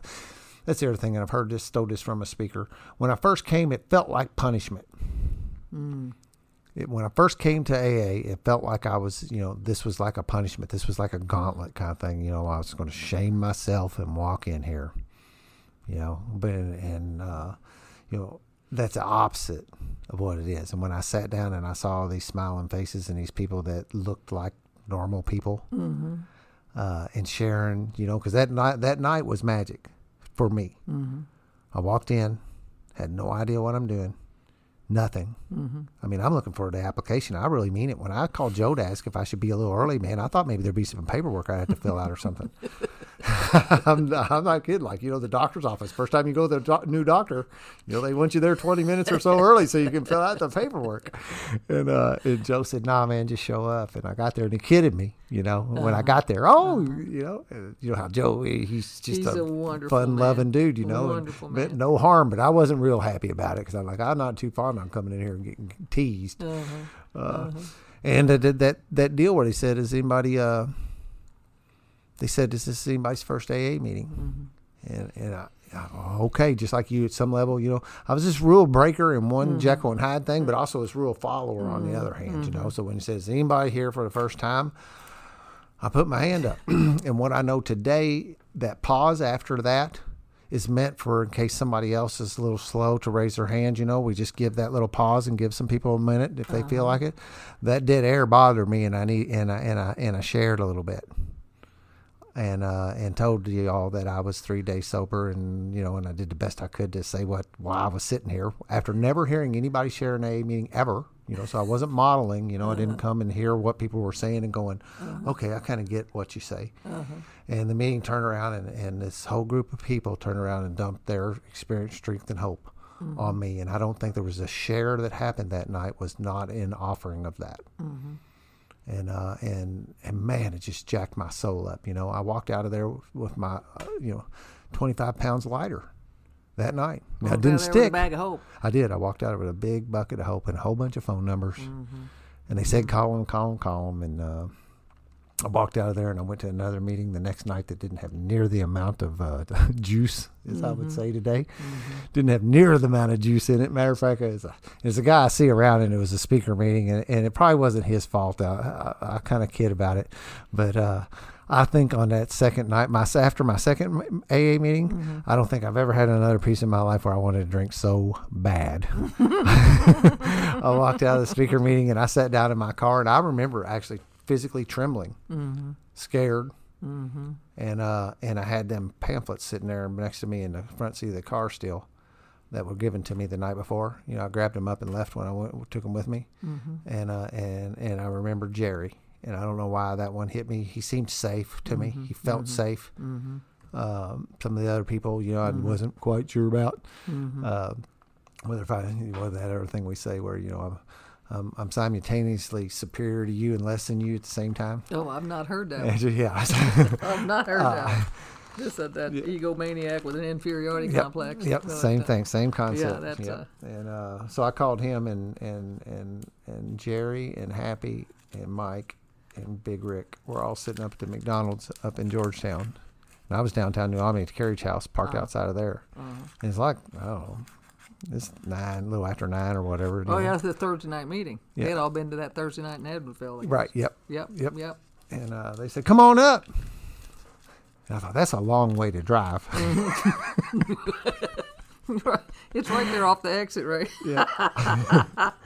but I did. I drove up there, man. Those Uh-huh. guys sit around at a table with me until like two o'clock in the morning that night. I thought, dang, these guys stay up late. Great And they kept on guys. doing it too, you know. And night Great after night after guys. night, we're staying up. But you know, after I got some, you know, and I did pretty decent. I got some traction out of the gates and and Mm-hmm. and, and and did pretty well for a while. But it, like after I started getting a little bit better, I realized those guys' bedtime started getting earlier. and what I know today is they were sitting up there with for me Mm-hmm. to help this new kid guy. You know, I felt like a kid. I was forty Mm-hmm. something years old, but I felt like I was 12 Mm-hmm. And as far as this in this program, I certainly was a kid. Mm-hmm. And uh, and today I know what those guys were doing. They were sitting up there helping this new kid When they were the old stay timers. sober tonight.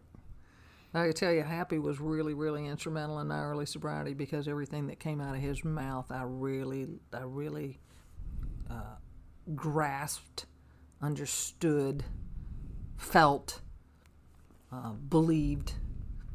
Um, and it was a long time before I realized the guy that in that Saturday morning meeting that always said stuff that I really felt and believed and felt like he had a lot of wisdom. I didn't know that was his dad Ah, um, until after he passed. yeah, I never knew his dad. I didn't have that wonderful chance. man, and always said something that was very powerful, and uh, that's my favorite meeting of all time, anywhere in the country that I've ever been. That Saturday morning meeting, they call it the Hoosier Hilltoppers. Yeah, It's my absolute favorite meeting. There's a lot of long-term sobriety in that meeting, right. and um, and they they lean more towards, you know, healthy conversation and and, and making people.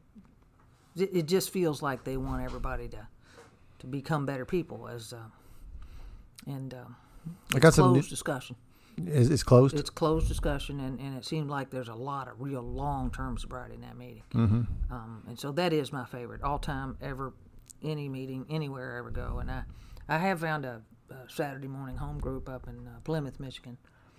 When I'm uh, up in that part of the country, has a lot of good. Lo- they do it different up there. Do they? They uh, they do different tables. Um, the big one, it's a great big meeting, a lot of people in there, but they they have the readings are all you know community readings, and they give out the tokens and And then when you go into the discussion, each table has its own discussion. Or like a small groups, almost And, busting uh, up.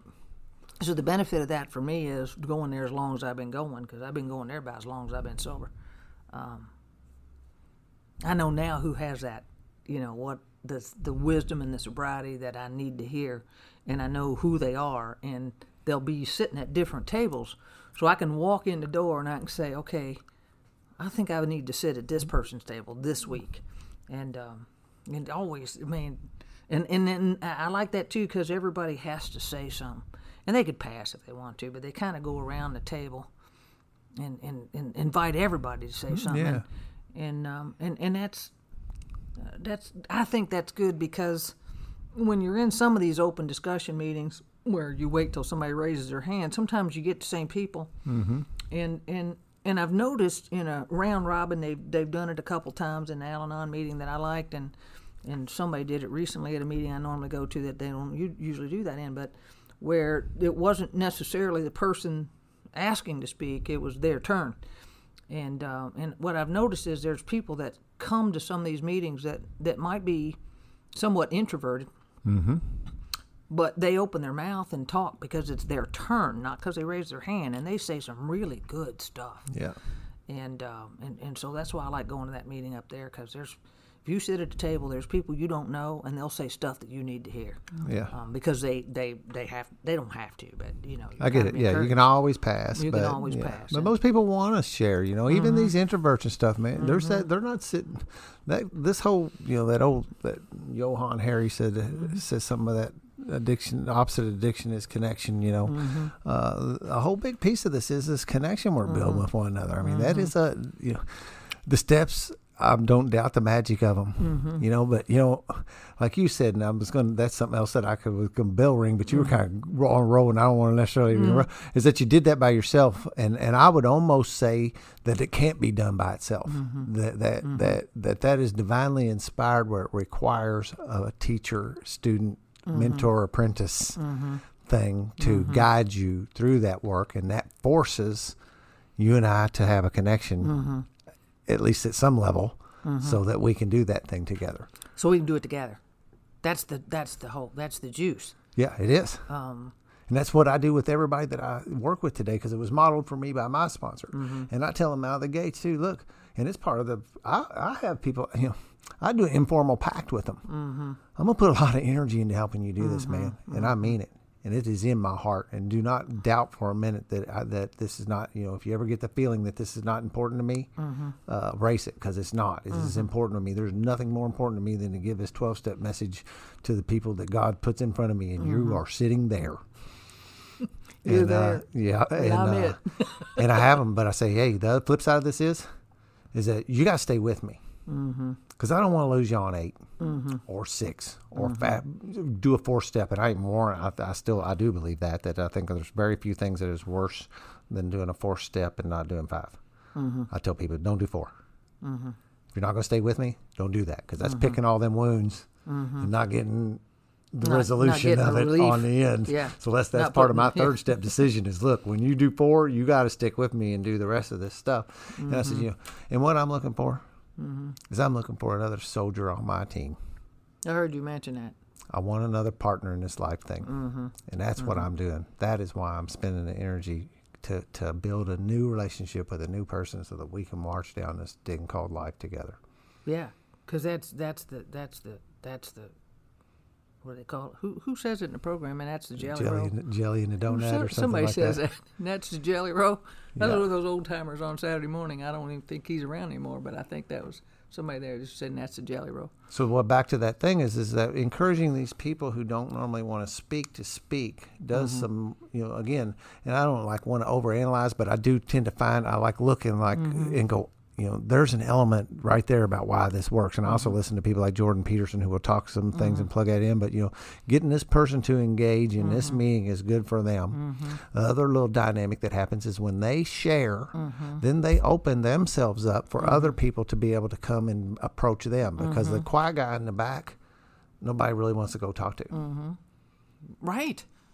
Right. But and when then he's they like still kind of- feel isolated. Right. So then it's a vicious cycle that direction. Mm-hmm. And if you can get that person to share, like in what you're talking about in those little groups, Mm-hmm. and uh, you know, I am not a fan of the stick the cotton in your, you know, take the cotton out of your ears and stick it in your mouth stuff. You know, Mm-hmm. I think people ought to come in meetings and talk and share. And, and open up and let's get this thing out. You know, uh, Mm-hmm. mankind, this mankind project thing I've been doing, talks about. And when we do the work in that, we actually do some like um, some ritual kind of stuff like smudge in and we do some stuff to build this safe and tight container mm-hmm. so that everybody in the group feels safe to be vulnerable or to share mm-hmm. the things they need to share and that's another kind of concept we're trying to bring into the TSSR world specifically and it's something that's been modeled in my AA home group is that this is a safe place. Share anything you need to share mm-hmm. on tonight. Uh, we don't care what it is. Because you know when you're down the road like your deal, you know, or both of us, alcohol's not really my problem anymore. Mm-hmm. My thinking and my living and, mm. and that is what's mm-hmm. what I need to share on. So if I limit everything I share to the topic on is, is, is concerned with alcoholism, I get the point with the statement. But it doesn't mean that everything I share about has to be revolved around drinking. I got life issues today that I need to talk about. I think everything I need to share about is fear, because that is the crux of my problem. Yeah. And I can I can I can share my experience. Um, I think age has a lot to do with it. Um, you live enough life that you know you do find that God did did bail you out, and um, you've met my little brother. I got two little brothers in the program. Both of them going to be sober ten years this year. Wow, very cool. Tony's this month and Pat's in May. But um, we, um, Tony is notorious for saying he'll be all right. You'll be all right. And I shared this in a meeting that day. Your brother was in there. And I said, you know, I was worried about, you know, trying to find another home group because my home group's not the same as it used to be. And I'm still coming to Saturday morning. And I'm all worried about what I'm to do about the home group. And I'm real busy and I got to find one that works in my program. And I get in my car and the Spiritual Underground podcast starts blaring out of my radio. I didn't even turn it on. If that's not a God thing, I don't know what is. And I thought, well, heck, here's my meeting right here in the car, going back and forth to work. And then you reach out to me on Sunday and say, you want to come over and talk? And if I'm saying, if that's not a God thing, I don't know what is, right? Yeah. That was the most bizarre spiritual experience I ever had. He said, here's your meeting right here in your car listen to the podcast while you're going to and from work. That's an hour a day Yeah. driving to and from work. Thank you. Mm-hmm. So I get to go to meeting every day when I go to work, and then on Saturdays. so that works for me, and I just I'm just amazed. And so I can look back now on my 64 years, and I can look at every place in my life where God has been there. And and so when Tony says it's going to be all right, I believe that today. Mm-hmm. But when the other people in my life would say it's going to be all right, in the past, I'd have to say, well, now I I need to know how that's going to be, right? Because if you're married to somebody and you're worried about your bills getting paid, and that somebody doesn't have a job, and all they say is it's going to be all right, uh, that didn't work for me, right? I mean, I have to have a plan. And so I realize now that I can formulate my options. What are all my options? And and uh, the man that I'm involved with is the one that taught me this by watching him raise his sons. And so he would say, "Okay, what are your options?" That's all he would ever say. Is what are your options? He wouldn't say, "Here's what you should do." He'd say, "What are your options?" Listen to him talking to him on the phone. What are your options? So now I know when I am working on a uh, a situation that that I need to do something about, I can I can figure out what my options are, and then I can pray for guidance to mm-hmm. choose the right option. And I now trust that no matter what option I choose, it was the one I was supposed to choose, because if it doesn't work out very well, I'm supposed to learn something from that. Yeah. And I now know that today. So my fear level is greatly reduced because I know God's got that. Yeah. And I didn't I didn't know that before. And as I as I grew in my alcoholic behavior, it was because my fear continued to increase. Um, and uh, Zig, one of those positive thinking guys used to say opportunity knocked, and I didn't hear it because I had TV on. And I'd say opportunity or the answers. I would pray and ask God for the answers, then I'd get drunk and I wouldn't hear them. That's what I would do.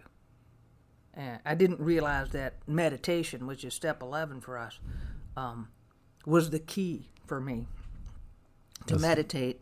Listen. During the meditation, the options are revealed. Then during further meditation, the choice of the option gets revealed. Yeah. And then after the results of the option, the lesson got revealed. Yeah.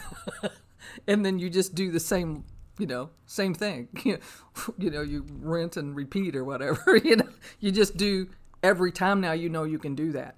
And it is such a, a, a an exciting message to share that if you just trust your higher power and do the work and not forget how to do the work, and the mm-hmm. only way not to forget how to do the work is continue to go to 12 step meetings Yeah. right? That that's that's how you not forget, Yep. or how you get reminded, or you have people that give you a little bit different way to look at an option. Because we're all in this together. I had one young lady that God put in my life early on. I was probably in my late twenties at the time I met this person. She's a year or two younger than me, and she said, "I firmly believe that we go through life with one hand reaching up, one hand reaching down." She said two things that were really important to me. So you got to go through, you know, life one's reaching up. So you got to reach to the people that you have to learn from, and you got to reach down and pull the people along that have to learn from you when we go through life like this. And um, she also she was also studying Buddhism at the time, and she said, um, now they believe that we keep coming back till we get it right. Right. So she said, "So you take the man that you're married to.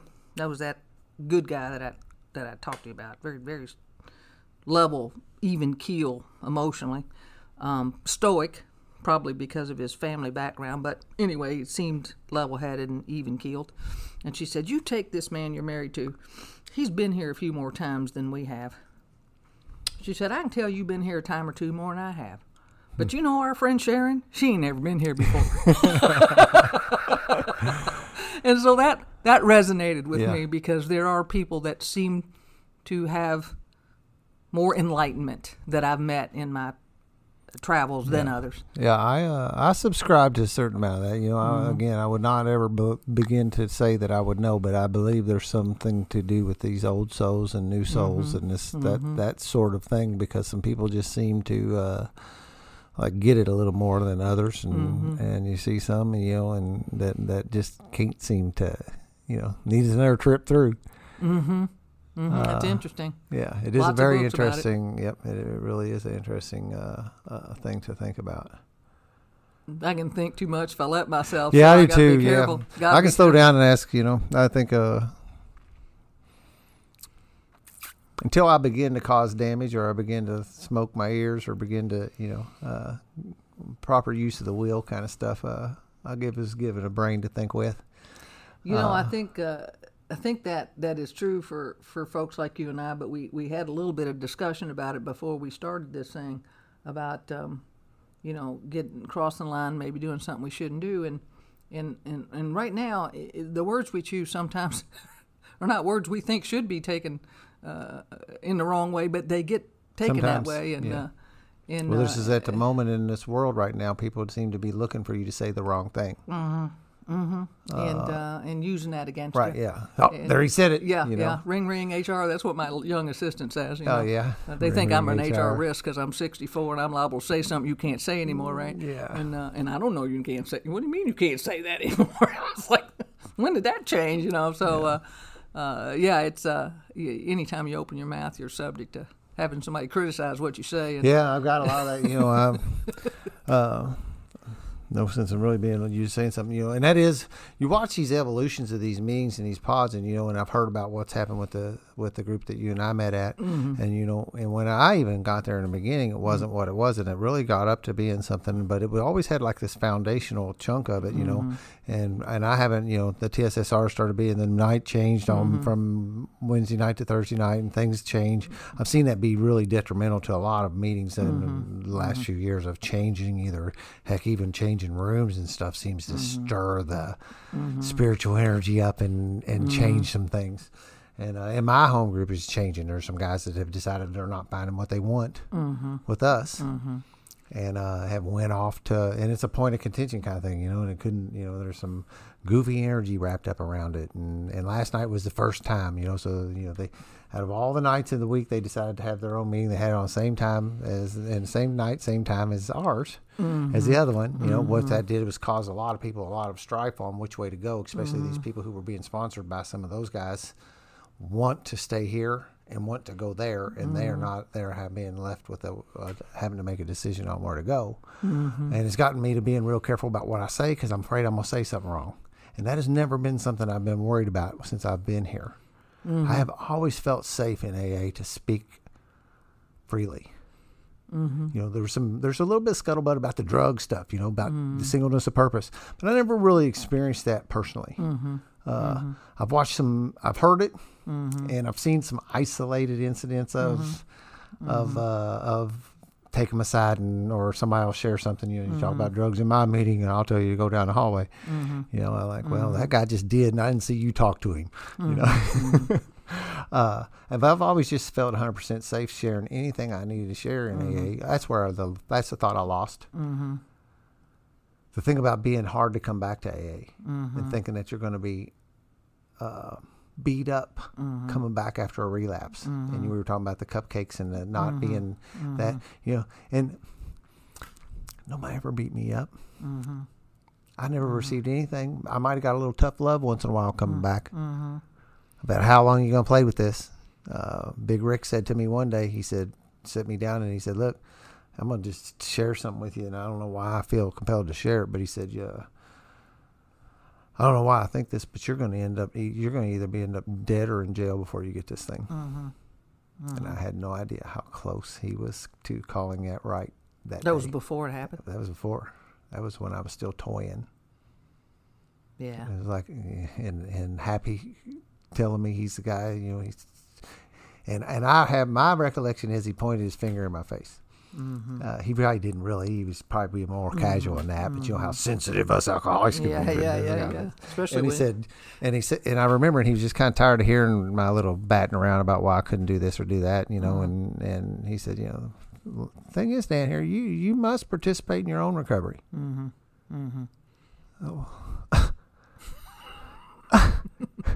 But now I say that all Mm-hmm. the time. Thank you for allowing me to participate in my recovery. Those guys helped me back then, you know, and it might hurt my feelings a little bit. Mm-hmm. Yeah. Good Uh, guys. yeah, really Good good, guys. guys. Yeah, Yeah. but so, but but that that being shunned coming back is in our is is that's just on uh, that's on Mm-hmm. each individual person because I don't think that's. I mean, yeah, Mm-hmm. with this whole big giant pool of humans we got floating around, Mm-hmm. there's a lot of different things going on, but the majority of it's that negative bias. Mm-hmm. The t- the one person that said something to me that hurt my feelings Mm-hmm. outweighs the thirty who were smiling when I walked in the room. Isn't that the truth? Isn't that the truth? Because that's what we focus on is Yeah. the negative. Yep. That is what we focus on. Yeah. The truth is, AA has always welcomed me back with Mm-hmm. the majority of smiles and glad to see you. And even when I'm trying to f- feed you my bullshit about why I wasn't been around for a while, Mm-hmm. you just smiled, and loved on me anyway. And uh, Just glad to see you. yeah, I mean, because that's the truth. Just glad to see you. And that's the same. I feel that same way about all these young people that I see come in and I and I get a little bit of connection with, and then I don't see them again. yeah, It's like I thought I was going to have a new friend. you Yeah. know, a new kindred spirit, so to speak. Like you were talking about, you know, that group that you wanted to have with you going through this life together. When you meet somebody that just resonates with you from the beginning and they don't come back. Yep. There was a really um, uh, just a delightful young lady when I first walked in, that one of the five people a guy named Steve that I'm still friends with today, uh, Shag, who's dead now, and uh, Harlan, who's dead now, Big Jim, and a young lady, and I can't remember her name. Beautiful young lady with curly red hair, just you know, get just just delightful because she had been sober for a while and she was she had told where she had been sleeping on somebody's couch and she was trying to get her kids back and you know i watched her go through i don't know how long sober she was when i first walked into the rooms but i watched her go through and get that first year token and then get her kids back and then she quit coming mm. and i haven't heard or seen from her since and i don't know and and I, and I and I hate that because yeah. I want to I want to believe she's in a good place. Yeah. Uh, and I really, I really hate that because I really liked that young lady. And I had a friend and, uh, called that back problems. Yeah, and I start don't start getting know. your stuff back. You start getting your stuff back, and she might still you're be okay. sober. Yeah, Who am I you to never know, too. not? You, yep. I mean, I've met people We- that got yeah. sober without going to AA. Yep. So, or they know, come and got sober and didn't need to stay. and didn't need to stay. You know, And, my uh, Mm-hmm. first four years of bombing around proved to me that I was probably gonna have to stay. I wanted to stay because I made some good friends, and, and Uh, yeah. I'm a social creature, right? So I made some friends, and just It like really first- wasn't a didn't want to stay thing. It wasn't like I was repelled or anything, Mm-hmm. but I just thought I could like you know that, that I could like back way off and stuff. And or, Mm-hmm. you know once I and I did try that, you know, saying okay, I really, you know, I'll get a tourniquet on here and I'll do some big time stuff for a little bit, but then once I get that taken care of, then I can kick it into cruise control and Mm-hmm. go once in a while, and you know once in a while turn into never and. A drink sounded good, and Mm-hmm. you know, and I'll be back in again, and then rinse and repeat, like you said earlier. And, and I realized that's probably, you know, my experience has shown for this dude that doesn't work. that that perimeter play probably is not going to work for me. It No. didn't work. Didn't work for four years, and I feel real fortunate that, was only a four year period. Mm-hmm. The other thing was is that I that day that I walked in there on uh, in 2011 Mm-hmm. was off of what was essentially a bad weekend. Mm. It was uh you know I'd had enough pills and liquor to last me a week of vacation, and I got home and I ran out of pills, and back then that wasn't cool. I needed both to be okay. Mm-hmm. And uh and and I didn't have a good weekend without that Mm-hmm. and uh, and I hit a wall, and so ultimately that was a bad weekend. Everything was okay, really. when you first got there. When I come back in 2014, or late 2014, things had gotten a lot worse. I didn't have, I wasn't in that marriage that I had when I went on that vacation and had the bad weekend anymore. Uh, and yeah, things got things got a lot worse. So uh, you know, and I can share that with other people. I, frankly, that's a, seems to be a pattern. You know, I, um, we've got some one chip wonders out there, but most of us have to do this little path walking thing where we wind and bob and weave until we finally end up whatever it is that why it clicks at a certain time, whether if it's consequences are raised up enough or you hit the right people at the right time or both all that happens at the same time. I don't really sweat it anymore. I used to get a little bothered when people wouldn't like do what I thought they should do because I know what you should do to get sober. I can tell you, You but you just not won't drink. do it. You just got to not drink, stay sober. Yeah, But but if to- you will to get the juice, get this work and If do this, get you can have this. if you want to be, uh, and you refuse to do it because you think there's some other way. yeah, uh, you met the dry drunk. Well, there's one guy that uh, I can't remember how long he was sober, got sober all on his own. Uh, you probably know him.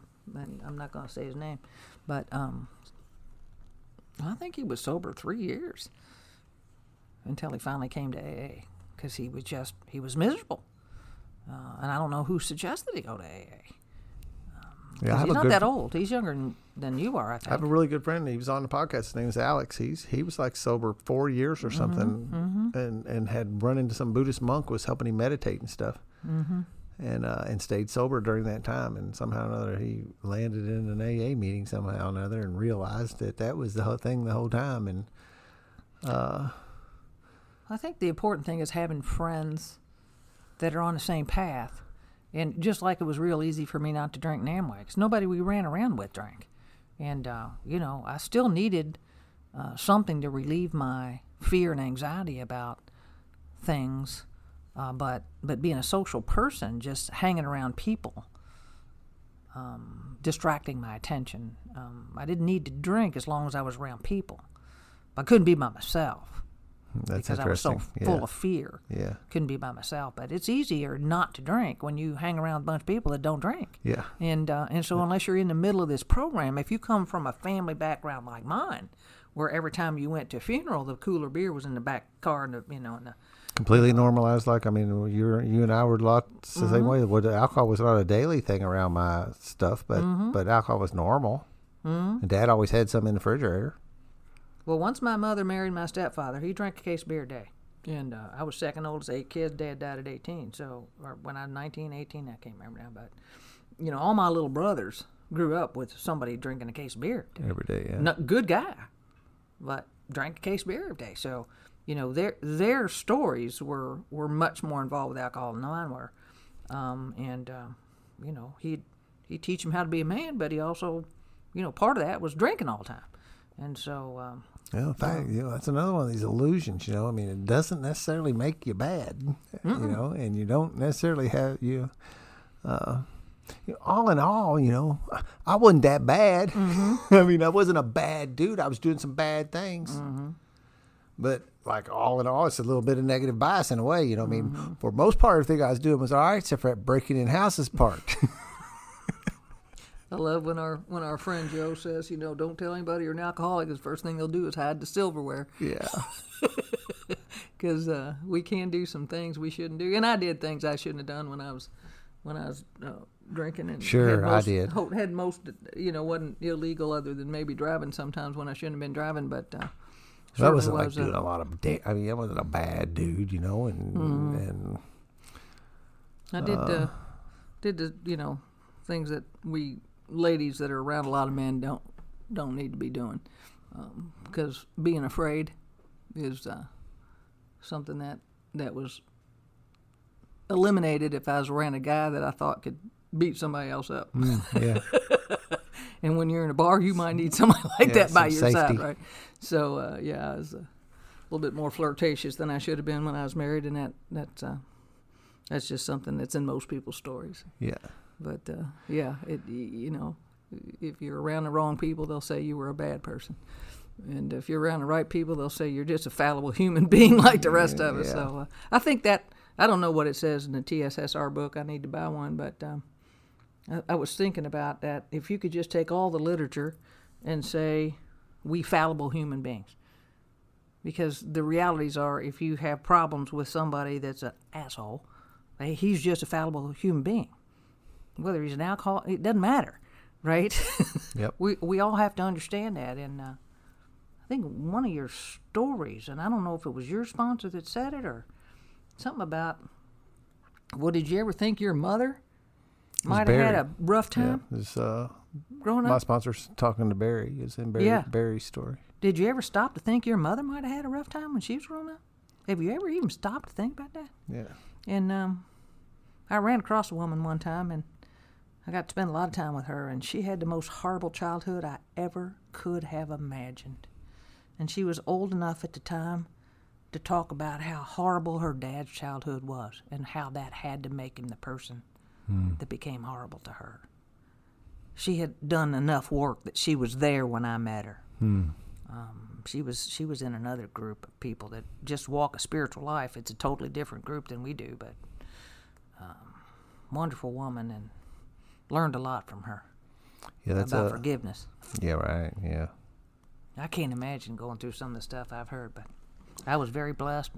Yeah, there's been some people lay some stuff on the other side of this podcast table that about had me fall, you know, had, took me aback too, and, and most of us came from females. Of course, that'd be where my reaction would be the strongest, you know, when I hear that some gal has been hurt in some way or what another, you know, uh, would hit me, you know, and I think about that, watch them and, and see that forgiveness, and then they talk about it through this work of doing that. Uh, I'm really trying to get, you know, this gender balance thing a little better in here since I've wrangled all my men's group AA guys in here first. So uh, I, I, I do like to hear that, you know, and operating under that same principle of that, you know, in the book will say, you know, uh, granting people this spiritual sickness thing rather than mm-hmm. that they're just an asshole. Mm-hmm. You know, and I get your point on that. That's not a mm-hmm. rebuttal to that. But as I operate my day to day, it's better for me to just figure that something, you know, like grant them that that benefit of the doubt that just something is not right at the moment. Uh, they've no telling what they're dealing with, uh, rather than to spend my s- spiritual energy being angry with them for whatever reason it is that they've got too many things in the checkout line or have cut me off. No matter what car was in my position on that time of day, where I was at on that road was getting cut off. It wasn't about me. So they did um, not cut me off.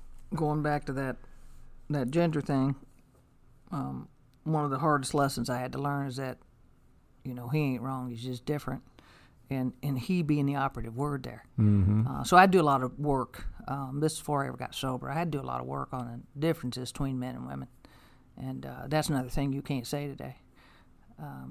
the differences. No, you can't say that. Uh, but when when it, when this person, who happens to be female, is with that person who happens to be male, in the type of people that I associate with in those gender roles, they're different. and uh, and I did a lot of research on the differences and how we think and um, and why we why you know we're hardwired to need the things we need and they're different Yeah. and um, and and understanding that and using that phrase in that song "Mamas don't let your babies grow up to be cowboys" was where I got that. He ain't wrong. He's just different, and I use that a lot uh, because working with people of your gender, um, until I learned that, I did think you were wrong because you didn't think the way I did. Until I learned that you couldn't possibly think the way I think because you're not me with long hair, you know, Yeah. if you get my drift, because Uh-huh. I can't ring ring HR. Um, you can't possibly think like me. And uh, did a lot of research on that. So there's a there's a guy, and I just want to say this for anybody that wants to learn this information because he's funny. Uh, guy's name is Mark Gungor. He does a YouTube video about 13 minutes long if you want to get the gist of what he says. I, I went online and ordered some videos to show my girls when we were all getting together because the big issue with the girls are usually the guys they're with, right? Yeah. Right. So uh, anyway, it's called the Tale of Two Brains, T A L E of Two Brains, and there's a, and he's a he's a he's a marriage counselor slash minister slash stand up comedian, and I heard about this guy a long time ago, back before we had Facebook or anything, and one of my male friends sent me the little link to the to the video before we even had YouTube, and uh, guy was so funny. Oh my God, he was funny. And then somebody else had mentioned him again. And I thought, oh, yeah, yeah, yeah, yeah. I need to get this. And so I forced my significant other to watch it with me. And he did like all the men in the video that are sitting here with their arms crossed. My wife dragging me this damn I'm going to And within five seconds, those guys were laughing their head off. So he explains the difference in the male brain and the female brain in such a way that is comical. Yeah. And, uh, and it was very, very helpful to Tom and I to understand why sometimes he does things that I absolutely can't fathom. Now I know. And uh, now it's fun. And now we have little buzzwords we use with each other because of that video that keep it real and light, and remind us that we ain't wrong. We're just different. And uh, You and said that- the buzzwords. You know, somebody has introduced me of late in the last, and I've, something I've been uh, offering sp- people that I'm working with. Mm-hmm. Uh, safe words, I call them, but they're probably you know, so that they can lighten the situation up when Mm-hmm. things get into areas of uh, that that are not okay to go in right now. Mm-hmm. And just so that then it can be something funny. Now, and what they is just uh, different- I tell couples to make up their own. Come Oh, up with something that up- means something to them. You know, I don't. You know, come up with something Mm-hmm. and so that you got something that you can both kind of laugh at when when it gets hollered out. It'll break the tension. Uh, I'll hesitate a little bit, but I'll go ahead and do it. I I don't know why I would not hesitate. So I sponsor one gal who I also am really good friends with, her husband. Mm-hmm. And so you know, there's those things going on there that she's trying to work her work, and, mm-hmm. and he knows how she should work her work. And the guy who listens to it, he's one of my super fans, so he'll know what I'm talking about. He knows I'm just joking, but I think he'll understand what I'm saying at the same uh, time. Mm-hmm. You know, and they need something to to cut that. You know, eh, to to you know. Well, just like everything else in this, we, sometimes we got to let people have the process, right, and let them do their journey. And and muddling in that usually is not the right thing to do. So they've had a, they've got a really cool, fun, safe word, and I'll let that be left secret. Or I'll Yeah, to you yeah. afterwards. But uh, but something to do that. And uh, my friend Shane is one who uh, he, he he has one with his. Uh, that's where I that's where I picked it up as some way to, with humor, Uh huh. uh, say, hey, Uh huh. we're not going to go there right now Uh huh. Without going Or yeah. you know, yeah, because I mean, you can do that like in mixed company, and nobody knows what you're talking about, right? But Uh-huh. if you go, shut your effing, you know, that don't fly, or the other stuff, and they get to break the tension without uh, making a scene, you know. And especially, here's another thing: this is like in front of their children. Uh-huh. You know, that's a terrible thing to do that. You know, the one Uh-huh. thing my mom and dad got were rarely ever argued or fought or anything. I Mm. I but the couple few times, Mm-hmm. I do remember. Mm-hmm. Because you remember the negative stuff. Yeah. Yep. Mm-hmm. Yeah, like I said, yeah. So that's a it's a cool too, tool, and if you're using that, so his name was Mark Gungor. Gungor. mm, Mark G-U-N- Gunger. G U N G E R. Yeah. Tale of two brains. I just It's, feed uh, my brain today. That's what I do. If it seems like something, you know, and I listen, and when somebody mentions something, I mentally note it. It's another one of these uh, gift things that my little computer up here is working pretty good nowadays. Well, I mention it because the thing that I do know is there are people that if you told me I should read it, if you told me I should read something, I'd read it. Now, if somebody else told me I should read something, I might not read it. But if you told me I Oh. should read it, I would read it.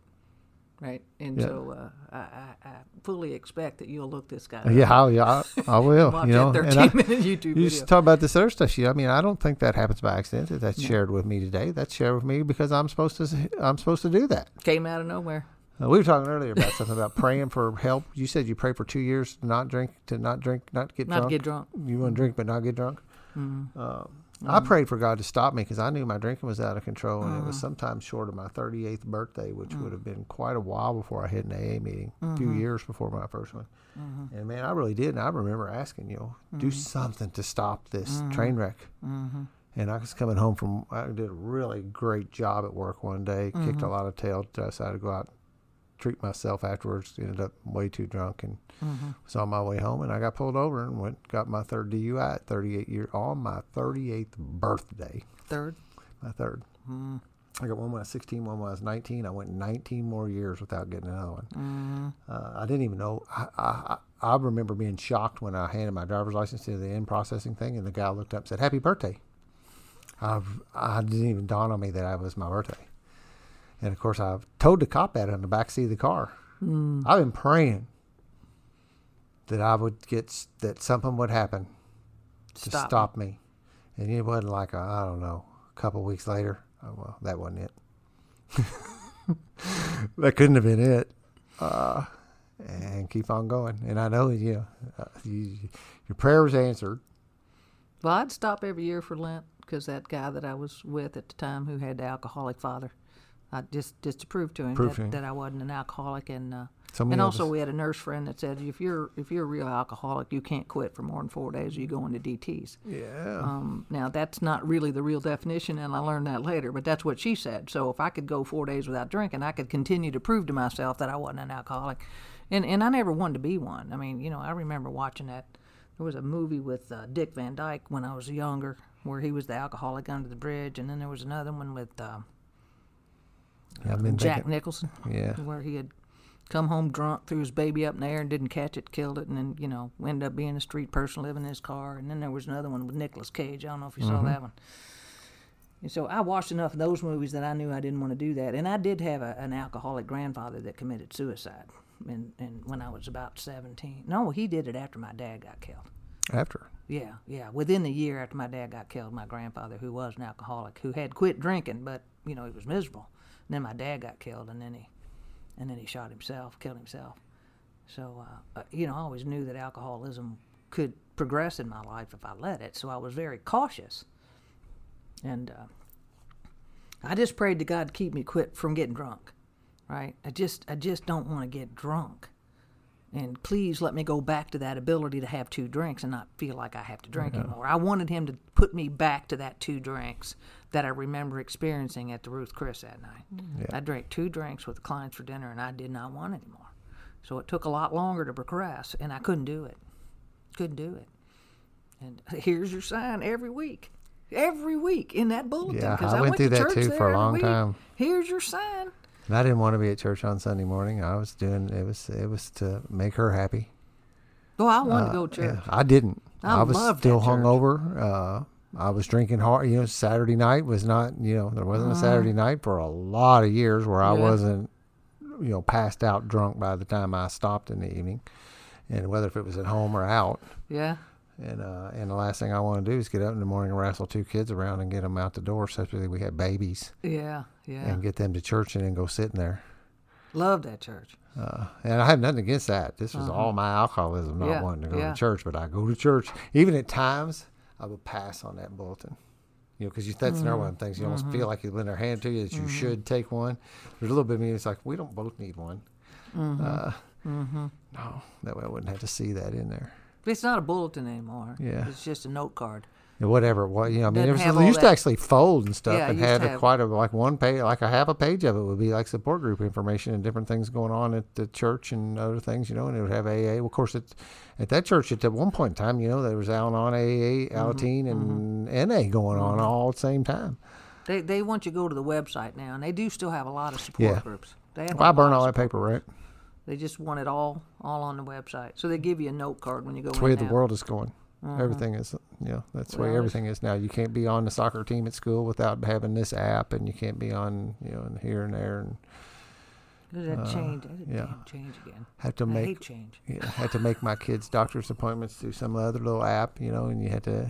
Better than calling and not getting an answer. Yeah, yeah, it actually is. It's pretty convenient, but you had to get, you know, and uh, divorced parents, it's tough to work that out because you know, uh, Mm-hmm. you know, uh, HIPAA and. And you have to make sure everybody's on board because there's some dads out there that moms don't want on that account, right? Out in the world. Oh yeah. Oh, So then that makes you know, I mean, you know, so that makes it a little more difficult to get on, you know, because I had to make sure that mom, she, you got to be permission. and Yeah, vice versa, same thing can happen the other way around. It's gonna be it's certainly not a one way street there, but yeah, everybody sends you to the computer now. How old is your youngest? My youngest, Uh-huh. 14. Okay. So you still got a Dustin ways to go before they're old enough that you don't have to get that permission yet. Yep. Mm-hmm. Yeah. Dustin will start driving in a minute. They're both in the house. Mm-hmm. Uh, lovely young people. Yeah, thank yeah, you. lovely young people. Uh, So yeah, and teenage years are fun. yeah. I don't know about Dustin You. loves to work. Does That's he? one thing I never thought that that would be. You know, I don't know, but he's got a little job up there at the Pizza King, up uh, you know on Charlestown Road and uh, 265 up there, and uh, and, he, and he has never once. He even he's had to call in sick, and he's like bummed about it, man. I, like wow, I wasn't I wasn't expecting that. Oh, they're lovely young people. Did his taxes yesterday uh, for He the first time ever. You know, He's uh, only 14. yeah. You don't have to do, but you don't have to pay no taxes. So you get all, they withhold anyway, right? So he gets all his tax he money gets all back, back. all of it back. Uh-huh. I ain't giving that away. But I I'll sit down and do his taxes. I guess since I grew up in Kentucky, I didn't know you could work at 14 in Indiana. No, he's 16. Oh, he's 16. Your daughter's 14. Yeah, she wants Okay. a job so bad she can't see straight. Well, sure Except she for does. she doesn't want to stay home on Friday and Saturday nights when all my friends want babysitters. Mm-hmm. I can get you jobs. That's not it's just not when mind. you want them. No, she got she got things to do then, right? yeah. Yeah, she's a darling. She's a darling. And I and I enjoyed watching your family grow just like you. I Yeah, and that really was, enjoyed man. I mean, uh, I will never forget those days, you know. And uh, and and I've told this story on here before, but you know, going out there and uh, they had an Alateen, and it was actually Renee, the you know Mm-hmm. same person that said, "Why don't you see if the kids will go over there?" And I, you know, I know everything. They're not teenagers. It's teen. It's Alateen, dummy. She goes over and asks. They say, "Sure, they can come. Let me talk to them for a minute and make sure. You know, let's see." Uh-huh. Krista took one look in that room and said, "I ain't going in there." I said, okay, well, you're going to have to go with me because I had an ankle bracelet on, and when they were with me, they had to go with me, you know. And if mm-hmm. that meant going to meetings I, and that kind of stuff, I had to do what I had to do, and they were going to mm-hmm. sit in the hallway or whatever. And I, you know, Dustin said, yeah, Dustin is it to do? You go, well, you, you will you go try that? Yeah, whatever, Dad. So he started going. Chris has mm. sat out in the hallway, and I every week I'd go pick up Chris after dance and take her to that meeting, and I go, you have three choices. You can go in a meeting with Dustin. You can come in the meeting with me because our meeting was pretty safe. Uh, there's some meetings, of course, they were like eight and ten then. She's Yeah, like eight. Yeah. Yeah. That wouldn't be necessarily something I'd necessarily want to take my kids into necessarily, not at that age. uh-huh. Uh, that meeting was not one of those. Yeah, I right, felt safe right. enough. Yeah, there might be some little stream language once in Yeah, a while, yeah. Mm-hmm. but it wasn't bad. Nothing they didn't hear out of me already. And uh, and you can go in a meeting with me, go in a meeting with Dustin. You can sit here in the hallway, and she Mm-hmm. sat there in the hallway week after week after week after week. And then one day on the way to there, on, on the way to the uh, meeting, I pick her up at dance, head to the Seekers meeting, and she said, "Hey, Dad," and I was like, "What?" I can still remember. It's one of the things you never forget. And I said, "She said, hey, Dad." I said, yeah, what? She goes, "Think I can go to that meeting tonight?" The team meeting? She said, "Yeah." Said, well, I'm sure you can. I said, you know, you, she goes, "Yeah, I think I want to. Today. I want. I think I want to." I said, "Okay." And she said, uh, I think she said, "Think they'll let me sit with Dustin?" And uh, and I said, "Yeah." Now I later found out that a lot of times they won't let siblings sit next to each other because they won't stop bugging each other. Oh. Uh, but apparently that didn't end up being the case. And I still, I this is the other thing I can remember after a meeting. Remember, we'd be fellowshipping in our meeting area, and and when they let out, my kids would come over and hang out in the room with us until we were to leave. You know, mm-hmm. and I can still remember that day. She come busting through those double doors on the right, closest to the kitchen. Mm-hmm. Looked like there was three inches of air underneath of her feet, and she mm-hmm. come right up to me and she said, "I love it."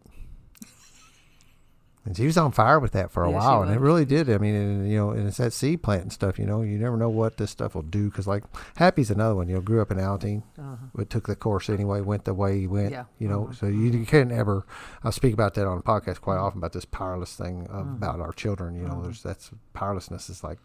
Yeah, have a kid. Isn't that the truth? Uh, Yeah, yeah, that's to think you're going to control that little thing. no, uh, but uh, but I know that it has played a big role in who she is today. Both kids, who they've turned into being today, because of that. And um, uh, I sometimes I wonder, but I'll just say again, I don't know why I even begin to, to to like censor it. But you, know, both of them are at the age where their friends and stuff are smoking dope and doing stuff. Sure they are. And uh, you know, at 14 is when I first started drinking and doing other kind of things, uh, smoking dope, and, and uh, and they actually talked to me about it. I wouldn't have talked to my mom and dad about that for nothing. My son came to me and scared to death. He has the same anxiety disorder that his mother does. He's scared to death. He smoked pot and he thought he was going to be brain damaged for the rest of his life. I think he probably only did it once because it scared him so bad, but he likes his bourbon. Yeah. He's 29 years old. He likes his bourbon. And I just pray that he won't go down the path I did. Yeah, yeah, you, you know, yeah, you know, can't can't necessarily saddle him up with that just because you drink. Mm-hmm. Uh, mm-hmm. Sometimes that's just the path we had to do too. You mm-hmm. know, I mean, I, when them people first started saying, you know, almost cliches now, but then people I first started hearing them people say, "Thank God I'm alcoholic." But today, I wouldn't have what I have in my life today if it hadn't have been for slamming into a wall and getting this program as a way to operate today. We wouldn't have any friends. Yeah, pro- yeah. Not any real ones. I mean, I mean, I still have friends. I, I was very fortunate that I had really good friends. Mine have completely, pretty much completely turned over, and I won't say, you know, it's not that they're not friends; they are friends. In case they're listening to this, but you know, um, I can't be aligned with that today, and I don't know what would happen long term. Uh, my my alcoholism was starting to drive me into an isolation type of thing because, uh, well, a I needed, you know, uh, people knew I had a problem, and I needed to not let them see that. so that meant drinking in isolation and hiding and and not letting you see all that. So I would ended up driving that direction. So if I had to, I probably you're probably right. You know, any friends, uh, I was I was abandoning them. But yeah, now the friends I have, yeah, crazy. Well, you never have to be alone again. Yeah, That's the beauty of the program. I mean, it's everywhere. I can't hardly get alone. I can go to a 12 step meeting and fit into any of them, except for maybe Gamblers Anonymous. I never went that route, but uh, I never did do that I either. That's I something I never did. My anxiety, you been talking about anxiety, man. Uh, I could sit and shoot pool, and we put a dollar on the table. I'm going to pot. Mm-hmm. Nothing like gambling will shoot my anxiety through the roof. I cannot. I cannot gamble. I did go the boat for a while, and one time I, I, I- broke my rule and got went back and got some more money out of the ATM machine, and, and it was something I could afford to lose. But I walked out of there thinking, you know, I got this person in my life that could have used that money, and that was God's way of keeping me from getting into that addiction. Because from that day forward, I didn't even like, even when I won, I didn't feel good. Yeah. It was like, I, I, I, if I want to give away that kind of money, why don't I give it to somebody that needs it? Yeah. and uh, and so he he stopped me from getting that going down that road. And, but I sure have that sugar addiction now, because alcohol's all sugar. Yeah. That's all it is anyway, sugar. Yep, and it does. It makes you changes the way you feel. That's what you know. That's kind of like how you don't like certain stuff. How we find in our drug of choices or whatever, whether if it is and why I'm not a gambler. That that gambling drug did not make me feel good. No, made me feel bad. hmm Made me feel bad. You know, and some people's some people alcohol makes them feel bad, but they're eating a lot. Well, my first line of defense from drinking again is right now I'm not doing any recreational sugar because it's Lent, and uh, my first line of defense is M and M's. So I'll do that first, and if I get so irritable, restless, fearful, and I don't get get enough meetings, then I would smoke a cigarette before I'd go back to booze. I, I, do know that I have Were you a smoker? Oh yeah, yeah. I but that was another one of those. You know, started when I was 16, kept trying to quit when I was 17. Right. I mean, once that addiction got a hold of me, man, Yeah. I still crave it to this day, and I haven't Yeah. had a cigarette since 2005.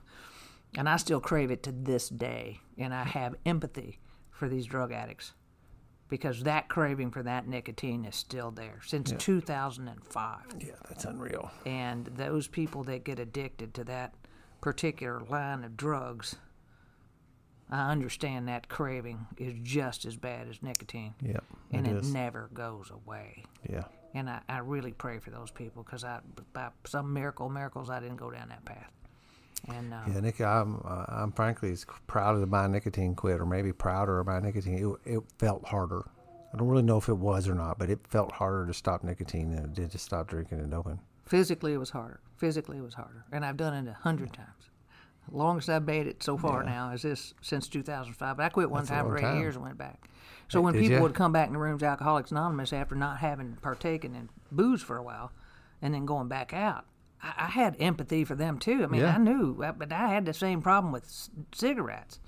And uh, you know, never let myself smoke smoke more than a pack a day.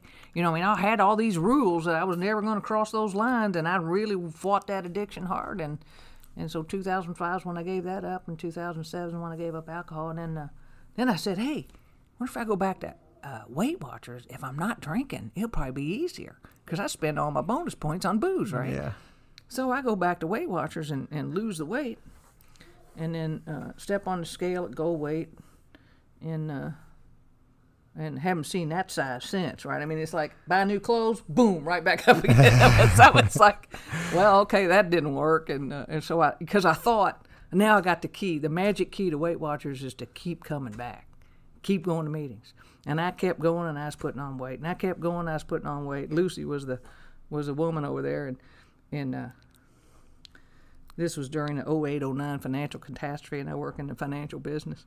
And, uh, and I was putting on weight, and she said, What the heck's going on, Becky? I said, I work for so and so, and she said, Say no more. My dad thinks the world's coming to an end.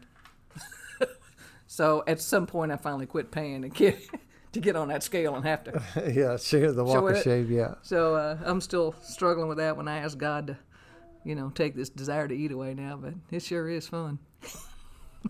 yeah. I can. Uh, right now, I'm working, and I and actually, what I'm probably doing right now is I'm not eating enough. I noticed that when I walked in. and my uh, my days are spent working, and I don't feel mm-hmm. like taking a break to go eat, mm-hmm. Mm-hmm. and I don't like packing a lunch anymore. I used to do really good at that when I sat at a desk. I was really good at packing a lunch when I sat at a desk, uh, going out and doing this, and I don't want to go eat the fast food, you know, and that's all that's out there really. From that perspective, so I still have yet to find a solution for it. Yeah, I'm, I'm uh, I'm doing the fast food because I, I get I have to eat because I get that, you know, shakiness and all that. And I don't know why how I'm operating on it. You know, if I would look, if I started taking in looking at my cal- calories, I, I I am frankly not eating enough. Hmm. Hmm. I, I couldn't do that. My significant other can go all day without eating and not get not get that feeling, but I get that feeling that that Yeah, like that- really uh, irritable and uh, what they call it hangry is Yeah. the term they use yeah, now today's terms. Yeah, Um, and so I have to eat something, so I have to resort to whatever's available. So I try to keep stuff in my office that's not bad, but it's hard to do. You know, it's hard to do. I don't stay home enough to cook. I mean, that's the I same here. can, and I'm not too bad at it, but I don't. Yeah, Right? yeah, same here. I have uh, I just don't cook much. Now you know, as old as I am, we're getting way past my bedtime already. Yeah. Not that it is, but by the time I get home and get settled Yeah. in, it'll take me a while to decompress. Well, I didn't want to stop you at all because I watched the clock a little bit over here and I see how long they're going. Well, uh, and I just realized there's a clock up there, and I thought, man, Dan and I, you, you and I could talk all night. Yeah, I mean, it's like there are people in this program you can do that with, and I and I apologize anybody's listening. You know, uh, people will say, you know, for a while they would say that, you know, and, and my favorite, you know, what I got the bu- podcasting bug off of is Joe Rogan. He goes three hours all the time, Does he? uh, and and I will sit and listen to it, you know, Mm-hmm. and and a pause button, and I can pick it up after a while, Mm-hmm. you know, and people go, well, I can't listen to that long. I thought. Nobody can. I mean, no, there's very few people can listen to something three hours long. You don't bite it all off at once. You do it a little at a time. But I know a lot of people do this that sit down and listen to this thing. I mean, there's a lot of people who sit down and listen to this thing on Sunday morning when it comes out. That um, that God thing showed me how to listen to it in my car, Yeah. and then when I get out, it stops. When I get back in, yeah, starts right back right up. Right back up where it left off, right? Mm-hmm. Yeah. So it's like that was a God thing. Yeah. I'm telling you, it was a God thing because that's my meeting in the car, and I thank you for that. I Uh, really you- thank you. You're for that. I so I t- excited tickled me big time. You I, I know? shared it in last week's uh, meeting, and your brother was there. Yeah, Uh, that's another miracle. You know, you talked about your bro- your brothers, and you know, I didn't do anything to point him in this direction. Yeah. Well, you helped my nephew too. I mean, you pointed him in the right direction, Yeah, right? You did, and I'm very, forever grateful for that. And he uh, he used Celebrate Recovery at his church to get sober. He liked that better, and that worked for him. yeah, But uh, I appreciate you, you know, reaching out to him and you know helping him, taking him on his wing, and telling him your story a little bit because Yeah. you know he uh, he needed that little kick, and, and he's doing real good right now. yeah. I see it. I'm friends with him on Facebook. Oh, I yeah, see good, looks, good. and you can look at somebody and tell whether if they're okay or not. Yeah, yeah, you can, you can. Uh, I'm, uh, I'm grateful for him. We got to, we got to be quite. So these, these, people need to get, you know, Get bed. off, the, get off their podcast and get to work. They're Yeah. probably shirking some responsibility somewhere Probably if they're still listening to us. So uh, yeah. Well, I tell you, I I, I, love you. I I, have you. I have felt that connection from the beginning, and you know the support that you've given me is something that uh, I don't know how you know. That's it. Just it just uh, can't be expressed in words how Mm-hmm. how appreciative and how much how grateful I am to have you uh, walk into my life one Wednesday night on a on, on on a night I needed somebody like you. Mm-hmm. There's lots fun. of people been there for us. Yeah, yeah. That's why when somebody says help, help him, or even hints, you know, it may not be that language, but that's what I hear. I go, okay, Mm-hmm. saddle up. We're gonna go see if we can help. I don't know if God wants me to help him or not. I'm gonna try. we'll see. So uh, appreciate you. Thanks for coming in here tonight. Any final words? Good. So we'll wrap it up like I always do. If you're not having a blast in your recovery, it's your own damn fault. That comes off the bottom of the daily ponderables. It is a daily reader, so I lifted that too, uh, like a lot of this stuff. And finally, like I said a little while ago about Happy story and Happy telling me that that night, uh, thank you all for allowing me, us, to participate in our recovery in this manner tonight. Peace out.